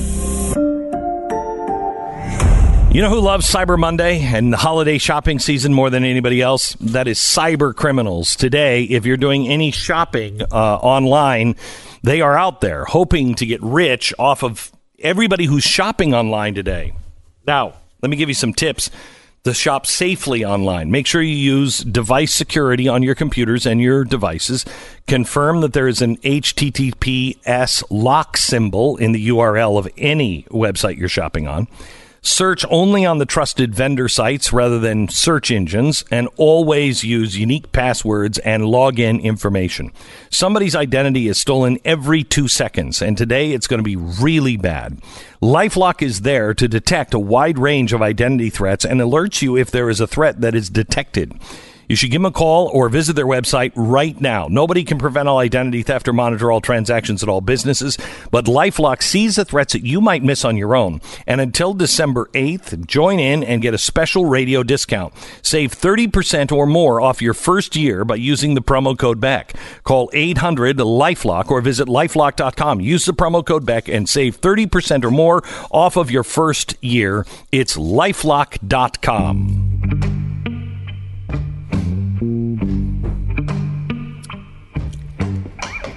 I'm so excited about this uh, special that is uh, on the Blaze. You can you can find it if you're a fan of Chad Prather. Uh, you've probably heard him talk about it already. Uh, but if if you don't know who Chad Prather is, and I want to know how you get this title, he's an American humorist. That's what you're classified as, an American humorist. Uh, and uh, he's well known online for his commentary just sitting in the cab of his truck uh, with his hat, which he's not wearing his hat today, and you're almost unrecognizable. I am I'm channeling my inner Glenn Beck is what I'm doing. With Is that all what these it is? layers and the sweater Yeah, and the whole yeah, thing. yeah, this yeah. Arctic temperature that you keep in the Yeah. in the building here. Yeah. so, Brad, uh, uh, Chad, you. Um, that's Brad's a good summary Brad, of your It's a summary your of name, you, yeah. though. It like is. it. Uh, Chad, you did uh, a three part special on uh, Epstein. When you started it, did you think that he killed himself? Did you think it was uh, a cover up? What did you think going into it? I did. I honestly did not know. I don't know that I had an opinion, but the further I got into it, the more questions that were raised. Like right now, if I was a betting man and had to put a thousand dollars on the line, I would probably take the bet that he killed himself. But let me raise some questions for you because when we get into this special, everybody knows the 2008 sex offender who is convicted 13 months of probation he goes to and he goes to when he does go to jail they leave the door unlocked because he claims to be claustrophobic he gets to go to his office 12 hours a day he pays the west palm beach uh, Sheriff. sheriff's office $128,000 so they can put a TV in the attorney's room. All of these little favors It's that he gets. He makes off duty police officers wear a suit in order to check in his guests. He pays their salary uh, so that he can do business while he's in jail. We know that guy. He's a creep. What we don't realize is after that, a guy who tries to reinvent himself, who basically gets a ranch in New Mexico because he doesn't have to register as a sex offender there. It's in the middle of the King Ranch, which is not to be confused with the King Ranch in Texas. This is Bruce King. This is the governor of New Mexico, the family which passes down um, political titles and positions like family heirlooms. And he's right in the middle of their property. You can't go. Did he buy their property uh, to create He got this? a little sweetheart deal from them. He buys 10,000 acres, builds a an almost 28,000 square foot home there. He calls it a ranch. It's not a ranch. Uh, the the people around the area thought that the owner of Victoria's Secret owned it because of the rotating models that were coming in and out of these young girls that are coming in and out of the place. But why New Mexico? Beyond being able to get away with not identifying as a sex offender, it's close to a lot of different facilities where there's cryogenics, transhumanism, there is uh, all of the scientific things that are going on. For instance, there was a group that was collecting the sperm of Nobel Prize winners in order to create a new generation of smart people. Epstein bought into this idea, and his idea, along with his accomplice Ghislaine Maxwell, who is still very much alive, still very much at large, and has never been questioned by authorities, they concoct the idea of bringing in 20 young girls at a time, impregnating them with Jeffrey Epstein's seed, and signing away all rights to the progeny, the baby, and they're going to raise on this compound and create a whole new generation This of is Epstein. This is honestly master race kind of stuff. This is big stuff. So this is a guy who is obsessed. This is after he's already been This- in jail. Exactly. This is a whole. This is a guy reinventing himself. This is the guy who's donating millions of dollars to Harvard.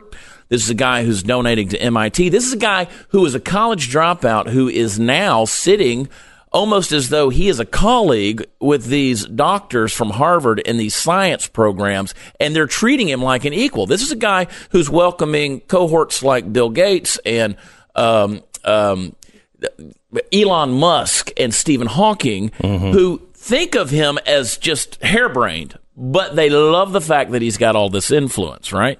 So he's concocting this deal. And so you talk about conspiracy theories. This is fact. This is known fact. This guy is wanting to recreate himself. He wanted to have his head and his penis cryogenically frozen so that he could bring him back to life one day. Here was a guy obsessed with immortality. So now back to your original question. Did he commit suicide? Why would a man so obsessed with immortality kill himself? Why would a guy who, even when he was in jail most recently after his arrest six months ago, still be buying commissary favors from fellow inmates? Here's a guy who said that after his first, quote, suicide attempt, he said, I didn't try to commit suicide. My cellmate attacked me.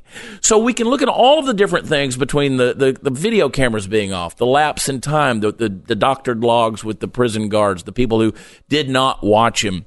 Why was he left alone in his cell? Is it possible that, that he was murdered? Why is a guy who, who, he already got off once, Glenn. Why doesn't he get off now? And if he's going to kill himself, why doesn't he just make a phone call? So my question is, okay, let's say he killed himself. Well, there had to be a reason. Had to be a reason why he killed himself. So if he did that, then somebody was putting so much pressure on him, in essence saying, we're going to make your life a veritable hell if you don't do it to yourself. Like we'll skin you alive kind of thing. Hmm. We'll put you in a pot of boiling oil. You're going to suffer. Why wouldn't he just make one phone call and say, I have all the news that you want? Now, we saw in, on ABC, Amy Robach, she sits there on the hot mic moment and she says, I had it all. It was the most prolific case of, of pedophilia we've ever known. This would have been the story of the century. This would have exposed more people than anything we've ever known. Uh, and the key is Epstein was ready to talk. So if he killed himself, why didn't he talk? He could have made one phone call. He's already beaten it once. Yeah, but you are looking at when when you get to suicide. Um, my feeling is that it is the the final and the greatest act of insanity. You know what I mean? So you can't necessarily apply if a guy sees his world completely collapsing and he's convinced there's no way out, there's no way out, and he has some loyalty to some of the people that were helping him, he might think it's better this way. Now, I don't know if he, I mean it seems so so, So many many, coincidences happened Yeah. that there are real questions. I'm like you. If I had to bet, I would still bet that he did it himself, but Mm-hmm. I'm not betting more than I'm probably not betting more than 500 bucks on that. You know what I mean? Cuz I So- don't know. So let's look at this thing because uh, you, you you look at the BBC interview with Prince Andrew, who now the Queen is basically disowning. And I, I feel like they're trying to put out a carpet fire with a vacuum cleaner. I mean, they just kind of trotted him out there and said, You do your best, Andy. Mm-hmm. Because this BBC interview just made him look worse and worse and worse. And now, they canceled his birthday party. they canceled his. canceled and, his and remember, birthday on the. BBC interview, this is a guy who said, I don't like to party. I don't party. And I don't know if we have that clip of what I call Party Boy Prince Andrew. if we have time to show it, and Here Steve it has got it pulled up. Take a look at this. let me show you what we're dealing with here with Prince Andrew. Okay. I want you to take it over to that clip where he says, I'm not a partier. take a look at this. But he had the most extraordinary um, ability to bring um, uh, extraordinary people together. Uh, and that's the bit that I remember is going to the dinner parties where you would meet academics, politicians, people from the United Nations. I mean, it was a, it was a, it was a cosmopolitan group of what I would describe as, as US um, eminence. Was that his appeal then? Was that what you because you, you were perceived by the public as being the party prince. Was that something Well, you I shared? think that's um, also um, a bit of a stretch. Um, I don't know why I've I've, I've um, uh, collected that title because I don't I, I never have really partied. it's un- unfortunately, if you're just listening to this on radio, you're missing all of the pictures of women licking his face at a party and everything else. Was that something you added, Chad, or is that from the BBC interview? That's from the BBC Oh, my God. which is classic. I mean, they threw him under the bus. Yeah. And by the way, Virginia Roberts, who of course there's the famous picture of him with his arm around mm-hmm. the then 17 year old Virginia Roberts. Who, who, by the way, took off to Thailand. Uh, she, you know, Ghislaine Maxwell take and Jeffrey Epstein take her to London, wake her up one morning and say, "Today you're going to meet a prince." Talking about, of course, Prince Andrew. Then there's this now this picture out there, which of course they have said, uh, it's a it's a false picture, Photoshop. Photoshop had really not been out that long. Whenever this picture had, I mean, it was not. It, and there you was a can lot tell. Of. Yeah. You can tell if it's Photoshop. And here's the thing: there's nothing wrong legally with this picture. No. I mean, you've put your arm around somebody's niece. You mm-hmm. know, you've done. There's mm-hmm. nothing wrong. There's nothing he illegal. does it in a little bit of a gr- like a little grabby way. Yeah, I mean, she's wearing yeah. a halter top thing. Yeah. There's some exposed midriff, and his hand is right there. You could, Could see be- the flash explain the way. in the window, and so we could we could analyze the picture. But at the end of the day, of course, yeah, I can explain this away. I'm not going to go over and over. and Go, that's not me. That's not me. Obviously, we know Andrew is the party prince. You saw the pictures that are there. And that's why I look at this and I think, because you, brought up the point, Glenn. You said if his whole world is crumbling down, was it? We don't know. Uh, he's already gotten out once. There are there are plea deals that to, that are there to be made if he wanted to do it. If you really want to truly expose some people that are involved in this now, because who's Jeffrey Epstein? Five years ago, did anybody, did the average American really know who Jeffrey Epstein was? No, of course. It's this conspiracy idea and the and the drama around it that has made him basically a household name. He's now a nonstop memes. We've we've made jokes about this thing. And let me let me be real clear because I've gotten accusations here of people saying, "Well, it's almost like you're feeling sorry for the guy." No, I'm glad he's dead. Let me let me just be real clear. I'm glad the guy. The Earth is a better place without mm-hmm. Jeffrey Epstein in it. But here's the thing: how many more Epstein-esque influencers are out there? People like Ghislaine Maxwell, who was the queen to his king on the chessboard, who orchestrated all these things, who took of Virginia Roberts, which by the way, we had it lined up for Virginia Roberts to come on the show via Skype from Australia. Wow. Because what I what I started to say earlier, Stu, is that they she went to Thailand uh, for long story short, Epstein sends her to Thailand and says, "Bring me back a young girl." She gets over there, and within five days, she meets her now husband, who's from Australia. He takes her to Australia and basically gets her out of this Epstein world that's there because she was she was project number one in New Mexico in terms of who they were going to impregnate. She was going to be the experimental test case. So Virginia Roberts, of course, who is seen as 17 years old in this picture with Prince Andrew. She's the one, and they basically put a gag order on her. Tonight, there will be a BBC interview with her that comes mm. out. So we couldn't get her. She had to cancel for us, but we did talk to her on the phone. It's quite compelling when you when you see what was All going right, on. uh, hang on just a sec, because I would like to hear a little bit more of what what we know for fact Mm-hmm. what was happening on this this ranch. Back in just a second. Let me pause for one minute, then back with Chad Prather, Prather who is uh, you can find the uh, special on the uh, blaze.com, blazetv.com. Make sure that you uh, you watch it. Where else is it available? You can go to my YouTube channel, the uh, Chad Prather. Search that. We've we've seen almost twenty thousand new subscribers just in the last six days Wow. because of this special. So it's it's a lot of people. It's a great, it's a great special. Um, are you looking for the perfect handgun? One that is uh, great for self defense as well as you know the day at the gun range. I'm a proud Second Amendment uh, supporter, which is why I'm a USCCA member. And right now, the USCCA has great news. They're giving away 19 guns. 19 lucky listeners are going to win $1,000 each to buy the gun of their dream. 19 uh, uh, 19 listeners are going to take $1,000 and you can buy the gun, that whichever one you want. Just text Beck to the number 87222 for the official rules and to lock in your 19 chances to win. This ends on the 31st. There's not a lot of time to waste. The clock is ticking. You could be one of those lucky pe- uh, people right before the holidays or right after the holidays. It goes up until December 31st. Just text the word Beck to the number 87222 and enter. It's really easy. Can enter in seconds. Confirmation text is going to be sent. Time is running out. Text the word Beck, B E C K, to the number 87222 for your 19 chances to win. That's B E C K to the number 87222. For more information and rules, go to protectanddefend.com. Standard message and data rates do apply. We pause for 10 seconds. Station ID.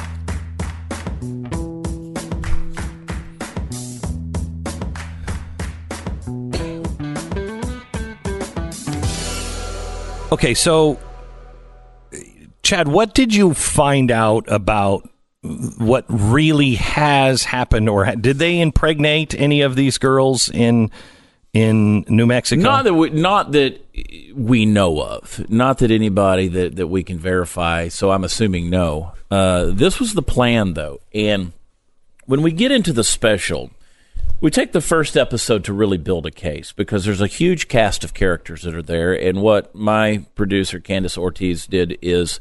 Great job by Candace, by the She's incredible. She's incredible. Mm-hmm. I told her, I said, you can never leave me. She's she's just amazing with the research that she does. But she likened it to a chessboard.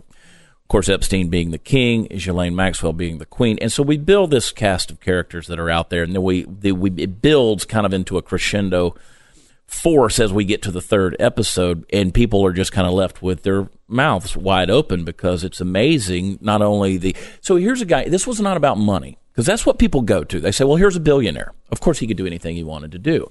This was not about money. The man who was a college dropout, who was at Bear Stearns for one year. He, he couldn't even teach high school physics Right. or math at the Danbury School in New York, which is a prestigious school.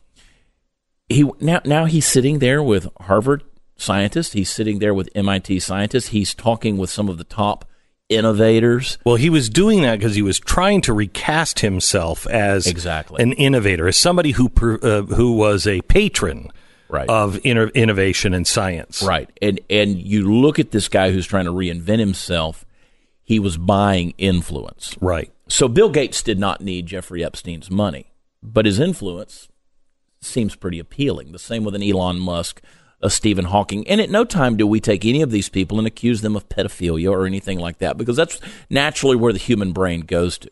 What we're doing is pointing out why would you? Why would you hang out? And that was the question brought up by the BBC to Prince Andrew.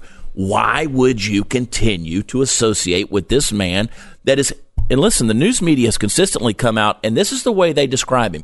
Financier and sex offender. Financier and sex offender. Why in that order? Why would you legitimize him first by saying he's a financier and then say, oh, and by the way, he's a sex offender? Mm. Every news media outlet, every print outlet continu- continues to do that. We've even done it here at the Blaze. And, and it's one of those things where it's like, no, this guy was a pedophile. No question about it. We know this for a fact. And Andrew he was did hanging out everything with him could. at his house after the conviction too, which was one of the big issues, right? And I think It's- we have a clip of that as well. Oh. Stephen wants to run it. This is a pretty interesting little clip here because he's questioned by the interviewer here as to why would you continue to stay at this 41 bedroom mansion, the largest individually owned residence, which by the way, there's never any evidence that he ever bought this penthouse in Manhattan. Hmm. That's the weird, east side. And so pretty interesting story. Here's the here's the clip. Yeah. The 1970s marked the first appearance of Jeffrey Epstein on the social radar. The king of networking was just getting started. But what Jeffrey Epstein was after was much more than money, more than status, more than wealth. He was after immortality. Now, for the second part of this series, we're not going to shy away from anything. And that's not a warning, that's a promise. We're going to drop some big names, and we're going to make some very big revelations. How did a man like Epstein become accepted into the highest powers of society? And when I say the highest, I mean the very top. Princes, scientists, geniuses, billionaires, they stood aghast, basking in the limelight that Epstein emitted. Nobody seemed immune to his charm. But why? What did a college dropout like Jeffrey Epstein have to offer men like Bill Gates and Prince Andrew, Stephen Hawking, and Elon Musk? These people have more money than God, and yet they found the found it wise to stick around Epstein for the heck of it. Now, take Prince Andrew for example. Watch the entire special. Uh, it's a three part special. You can watch it on Chad Prather's YouTube page. If you are a subscriber to The Blaze, it is already up there and ready for you to watch. Uh, just go to blazetv.com slash Beck. If you're not a member, you can subscribe. Use the promo code Glenn. You'll get a 10% discount, but it is well worth watching. Chad, thank you so much. Thanks for having me on. Yeah, good work. Thank good you. work.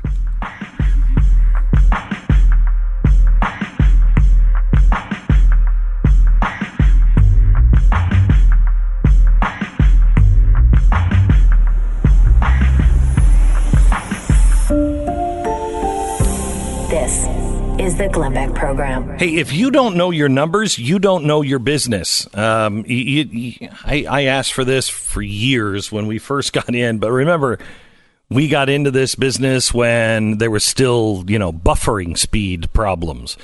Uh, and I was constantly asking, can we get a dashboard that shows what's happening in all of these different things? We had to make decisions blindly many times. That's not a good way. You need a clear picture of what's going on. The- uh, If you don't have that, you just do it on your gut, or worse, you do it on fear. NetSuite, NetSuite by Oracle, the world's number one cloud based business system, offers the full picture of all your finances all in one place in real time from your phone or your desktop. So you don't have to worry about the things that, you know, what do I not know that could kill my company? Do it right now. S- Schedule your free demonstration right now and receive their free guide, Seven Key Strategies to Grow Your Profits. netsuite.com. That's netsuite.com slash Beck. Do it now. netsuite.com slash Beck. Make sure to watch all three parts of Chad Prather's special on Jeffrey Epstein. You can get him on YouTube or wherever you get your podcasts and listen to his show every day. It's Chad Prather Show.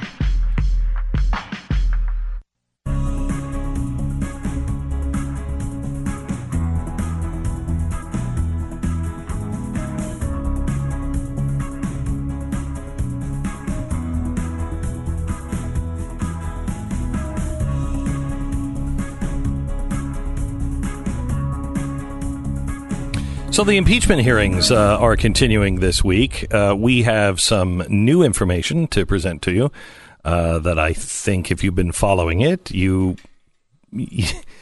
you will still be surprised because you won't believe that they left this trail so easy to find in public documents. But uh, we have some new information for you tonight at 5 o'clock on the Blaze TV. There's also a new voice that's being heard, uh, and that is of uh, Stu, Stu Burguiere, our producer here. His wife is in, in the industry as well. Her name, of course, she kept it for uh, uh, for the industry. Her name is Lisa Page. And so you're going to be seeing a lot of Lisa Page uh, in the It's news. trending nationally almost Yeah. every day, it seems. Yeah. Which I'm sure she's pleased about. Yeah, Um, yeah. now, of course, my wife's name is spelled with an I, P A I G E. Lisa Page, who you might know from the impeachment scandal, is P A G E. However, Right. That's what exactly what Lisa Page would want you to think. Which one? Have you seen them at a party together? No, I never, my God, the Yeah. same person. Is that true? I mean- wait, this is like Mr. and Mrs. Smith, right? What, Yes. They they they act like normal uh, wives at home. Yes. Angelina Jolie, and then she went and then she was like murdering people. Maybe right. this is the scenario. This is the same thing. You're Uh, living with Angelina Jolie, which Well, you know, hey. could be bad. Yeah. Uh, could be good. It's up to you. Um, so she, it's weird because every day, you know, you wake up and you see your wife's name trending about an affair. It's a little odd. Yeah. It's a little, it's a little strange to Yeah. see. Yeah. Um, because she had an affair with Peter Strzok. If you don't know these background figures, or you maybe just heard her names, their names, they were two people. Uh, she was a lawyer. He was one of the bigger investigators in, into um, not only Trump and the and the beginnings of the Russia contact stuff, but also uh, the Hillary email scandal. They're very like very involved in this, and they both despised Trump and did not want him to be president. So there's a lot of text messages about them trashing Trump that became public. By the way, against the promises apparently of the inspectors at the beginning, um, because they knew hey, we're going to look into your all of your texts, and they said, okay, we're going to tell you something up front here. Uh, we've been having an affair with each other, and we'd really like that to not come out. Uh, of course, it did come out, and they claim it was released against a specific promise by uh, the government at the time. Now, uh, Well, there you go, kids. Liberals, learn your lesson. Never trust the government. there you go. It's a small government message. We pulled out of. Hello. So it's it, it is weird, and now she has uh, come out and, and given an interview for the first time. She had an, I believe it was an 18 month period where she wasn't allowed to do any press uh, after leaving uh, the government. She did leave uh, in uh, in 2018, and now she has uh, this voice that she can go to different media outlets, and she's starting to do that. She's very upset at the president uh, targeting her for uh, ridicule, and uh, I'm so tired of this. I know. Well, she I'm specifically tired of mentioned, I guess at one point he sort of faked uh, sexual noises with her name in the middle of it at a That rally. Probably was bad. So I, I, I guess that was the thing that set her off. yeah, that Um, which, you know, might set me off, or you know, my wife off. it's not ideal. yeah, it's I'll not say it's suboptimal. Yeah, is what I would use. Yes. Um, but the fact that she's out there now is is just you know more fuel to this fire. You'd think, um, you know, what happens a lot of times with these these behind the scenes witnesses is they're much more powerful when you don't hear from them. You know, we we learned this I think with with uh, Mueller. For example, and he was not a witness, but he was running the Mueller investigation. The Mueller report was given all this credibility, and then he comes out in front of the public and is asked questions. He's like, "I wait, d- Donald who? I don't even know. He didn't know anything about the investigation." Right, right. Uh, the same thing happened, I think, with Comey. You know, Comey was this high level, very respected. Everybody on both sides agreed he was the greatest guy in the world. Then he came out and started doing his testimony, which just a little bit. And then when it came to book and interviews, it really went downhill. He just came off, uh, you know, almost like a just a partisan guy who doesn't like Donald Trump. Um, and so these things, I think, have more power when you when they're mysterious figures. You don't know who these people are, so it'll be Well, it's like the unnamed Democrat running Yeah. against Donald Trump. Yeah, lots. All of the Democrats are for that, Right. And then they look at them and they're like, "Oh, Not for that Not- Democrat. I wanted the one." unnamed one.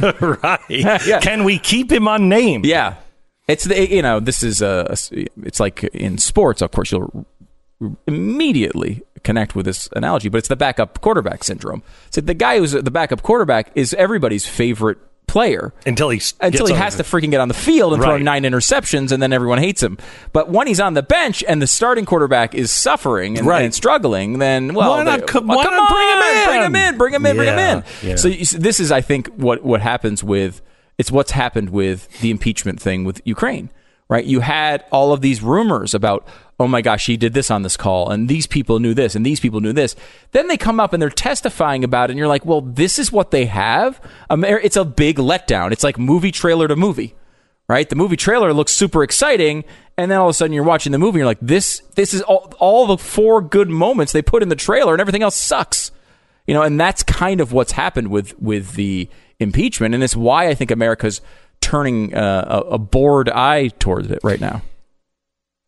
So I, you know, you said a lot there, and I was listening up until a point, and then my my mind started to wander a bit. Mm-hmm. I never get you for more than thirty seconds. No, it's it's. Mhm. I'm sorry, riddled with ADD. Yep. But Mhm. but hear me out here. Mhm. Don't you think the Gong Show had all the answers. You remember the Gong Show? I do. Okay. Mm-hmm. Do you remember the unknown comic that wore a bag over his head? That I don't remember. I love that show as a kid. But you I don't, remember, the unknown, comic? No. Oh, you got to look up the unknown comic. He mm-hmm. wore a bag over his head. He was gonged every time. Mm-hmm. But there was something good about him, and you never really you didn't know who it was. It could have been somebody really good, could have been somebody not really good. Right. But he was the unknown comic. If they just put a bag over all of the people's heads mm-hmm. that are testifying, and you don't really know, could be Melania, may not be, probably not be Okay. I like it this. adds a little more excitement because when they drag these people out, you're like, oh, well, that person's no good. I mean, they're not funny. no. But if they have a bag on their head, you're like, probably not funny, probably no good. But I don't know. Let's hear them out. Could be somebody good underneath there. There's something here, and I think if you extend it, what if in the hearings they put a gong in there for people to just start hitting to stop the, when they get bored? Like that's the Can boring the question. and they just Republicans use them. it too? Yeah, I think they. I think. I think honestly, it should be in control of the American people. I think you've we just elect outli- a representative who goes there and plays the the, the character of Chuck uh, Chuck Barris. Chuck Barris. Yeah. and he hangs out there with the gong, and we just say, okay, when we get bored, That's the speaker of the country. House. Chuck Barris is the speaker of the House, Mm-hmm. and they start going down. You know, and I want to, I want to name another post office. Bong. And they just get ejected and they have a new election. We're done. We're done. All right. So I got a note from my wife because about an hour ago I started talking about X chair, and uh, my wife just texted, and I want to show it here. I want that chair. It's right there. I don't want to show Yeah. it because there's other things in there too. Um, but she was like, "I want that chair." She wants the X chair. I get it, honey. I get it. Now, I'm a little grumpy about it because I like to get my wife surprises. I like to do something that is surprise, and she doesn't know it's coming. However, those don't ever work out for me. Never. I mean, I'm like this this year I got it. This year. Nope. Nope. Now, I know one guy who did this and really thought he was good at giving presents and no one ever told him he was really bad at presents. I'm not kidding you. Uh, one Christmas, he got his wife a monkey because he thought she would like a monkey. What? I'm not that bad. But I don't need, uh, you know, I don't need the constant reminders about the X chair. I got it, honey. She she wants it. She's like, it's so comfortable. I come to the office. I sit in yours. Then I go to my office at the home, and I don't have an X chair. Okay, I got it. The dynamic variable lumbar support, 10 settings. The X chair is what you need for a comfortable, comfortable workday. And it's on sale now for $100 off. Just go to xchairbeck.com. And I swear to you, if they only have one of these left, it's mine. It's mine. I'll fight you to the death for it because I'm a dead man if it's not there under the tree. What's in the big box? You know what's in the big box. Anyway, xchair, B-E-C-K dot com, xchairbeck.com on sale now for $100 off. You can call them 844-4XChair or go to xchairbeck.com. Use the promo code BECK. You're listening to Glenn Beck.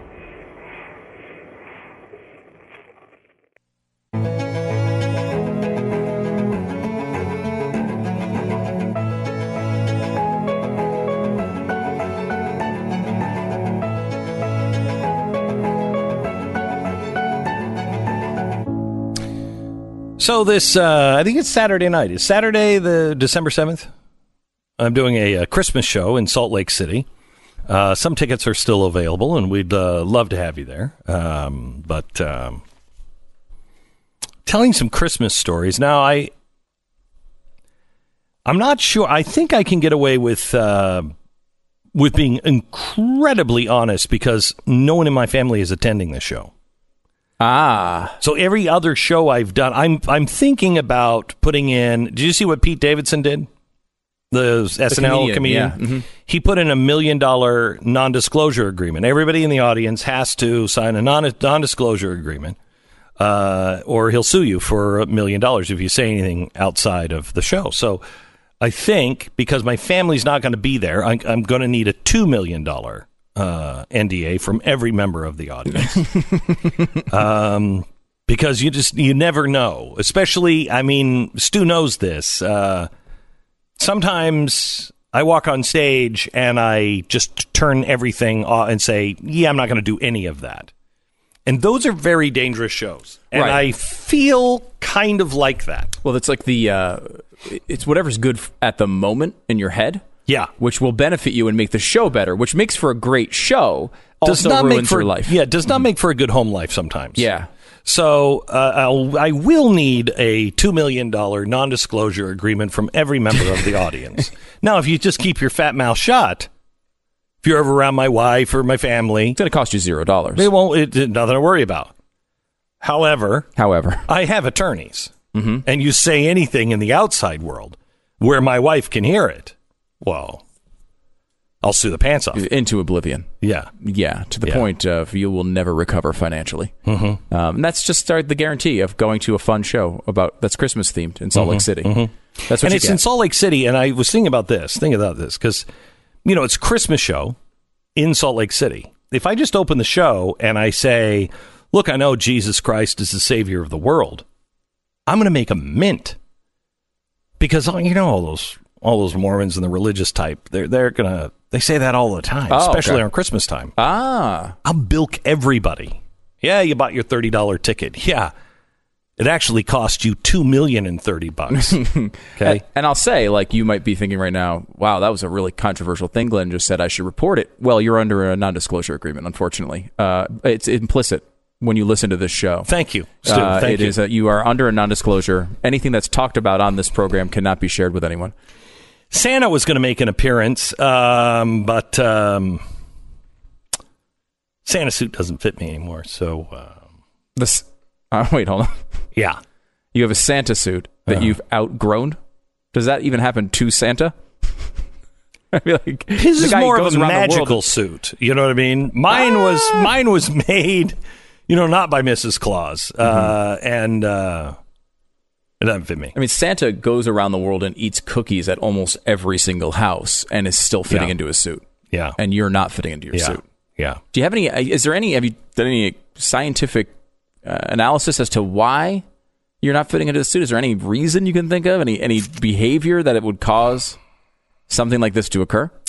Well, I, I in an unrelated uh, and completely unrelated uh, story, I am concerned that I may be out of breath by the time I get to the center of the stage.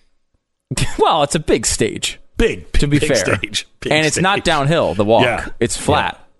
Right. Which is challenging. Right. Well, downhill's a little challenging too. You got to kind of slow yourself down when you, you know, when you have that mass of gravity Right. and it's pulling you down. It's hard down or up. Well, part of this is because you spent Hmm? Thanksgiving with vegans. which is a blessing and a curse. Uh, because my family uh, now, about half of them are are on uh, either special diet, uh, you know, for for epilepsy, or uh, just because they decided to go vegan. Right. And you know, when you buy uh, an eighteen pound turkey, and there's only four of you to eat it, and you cook like you used to cook when you were cooking for 12 mm-hmm. and there's only four because everybody else is having like a cauliflower steak, which I didn't is not a thing. I didn't Don't get fooled. Well, I didn't break the news to them. I wanted them to live in their happy little world that that was a steak. It's just a thick piece of cauliflower. It is. That's all it is. They keep telling you it's a steak It's at restaurants. not. It's not a steak. But the good news is, and maybe you should do this at Christmas, if you're watching your weight, you should not do this. But invite a bunch of vegans instead of your family. Mm-hmm. Because then there's like food for 12, and there's only four of you eating it. And, and, then your Santa suit doesn't fit. and you did. and you did. And that uh. tends to make one not fit into a Santa suit. So sorry, kids. Santa is not going to make an appearance. But a very overweight Colonel Sanders without the white suit might. oh man, getting old sucks. I've uh, I've uh, I'm definitely noticing the. It's not fun. No, you know what it is? You and I made the wrong choice. You and I swore off exercise. Oh, I hate it. I hate it. More than poison, I hate it. I mean, to the point to where you're like, doctor looks at you, you're going to die unless you exercise. Uh, Let me think about that. I'm not Right, I'm not because sure. I mean, which is worse? save some CO2 for the environment. Right. There's some positives. Right. Greta would be Greta happy would with be us. happy, and she's never happy. No. She's never happy. She's like Mikey from the old Life commercials. Greta, she hates everything. The Greta thing is weird, man. She is uh, like I, watching some of those videos today in preparation for non-disclosed things. Yeah. uh, it, you know, she really there's an omen thing going on there. Right? She is not happy. Her family is afraid of her. I swear to you, her family is afraid of her. If you ever see a Rottweiler near that kid, she controls the Rottweiler. She might be the anti. She is so angry about everything. Her family is afraid. That's why they're sending her overseas on a slow boat. Uh, honey, just go. No, you can go by yourself. CO2. Go ahead. You See should ya. go the slowest way possible because of CO2 and stuff. Right, and then make the round trip. We'll Right. see you in about eight months, maybe, if we're around. This is the Glenn Beck Program.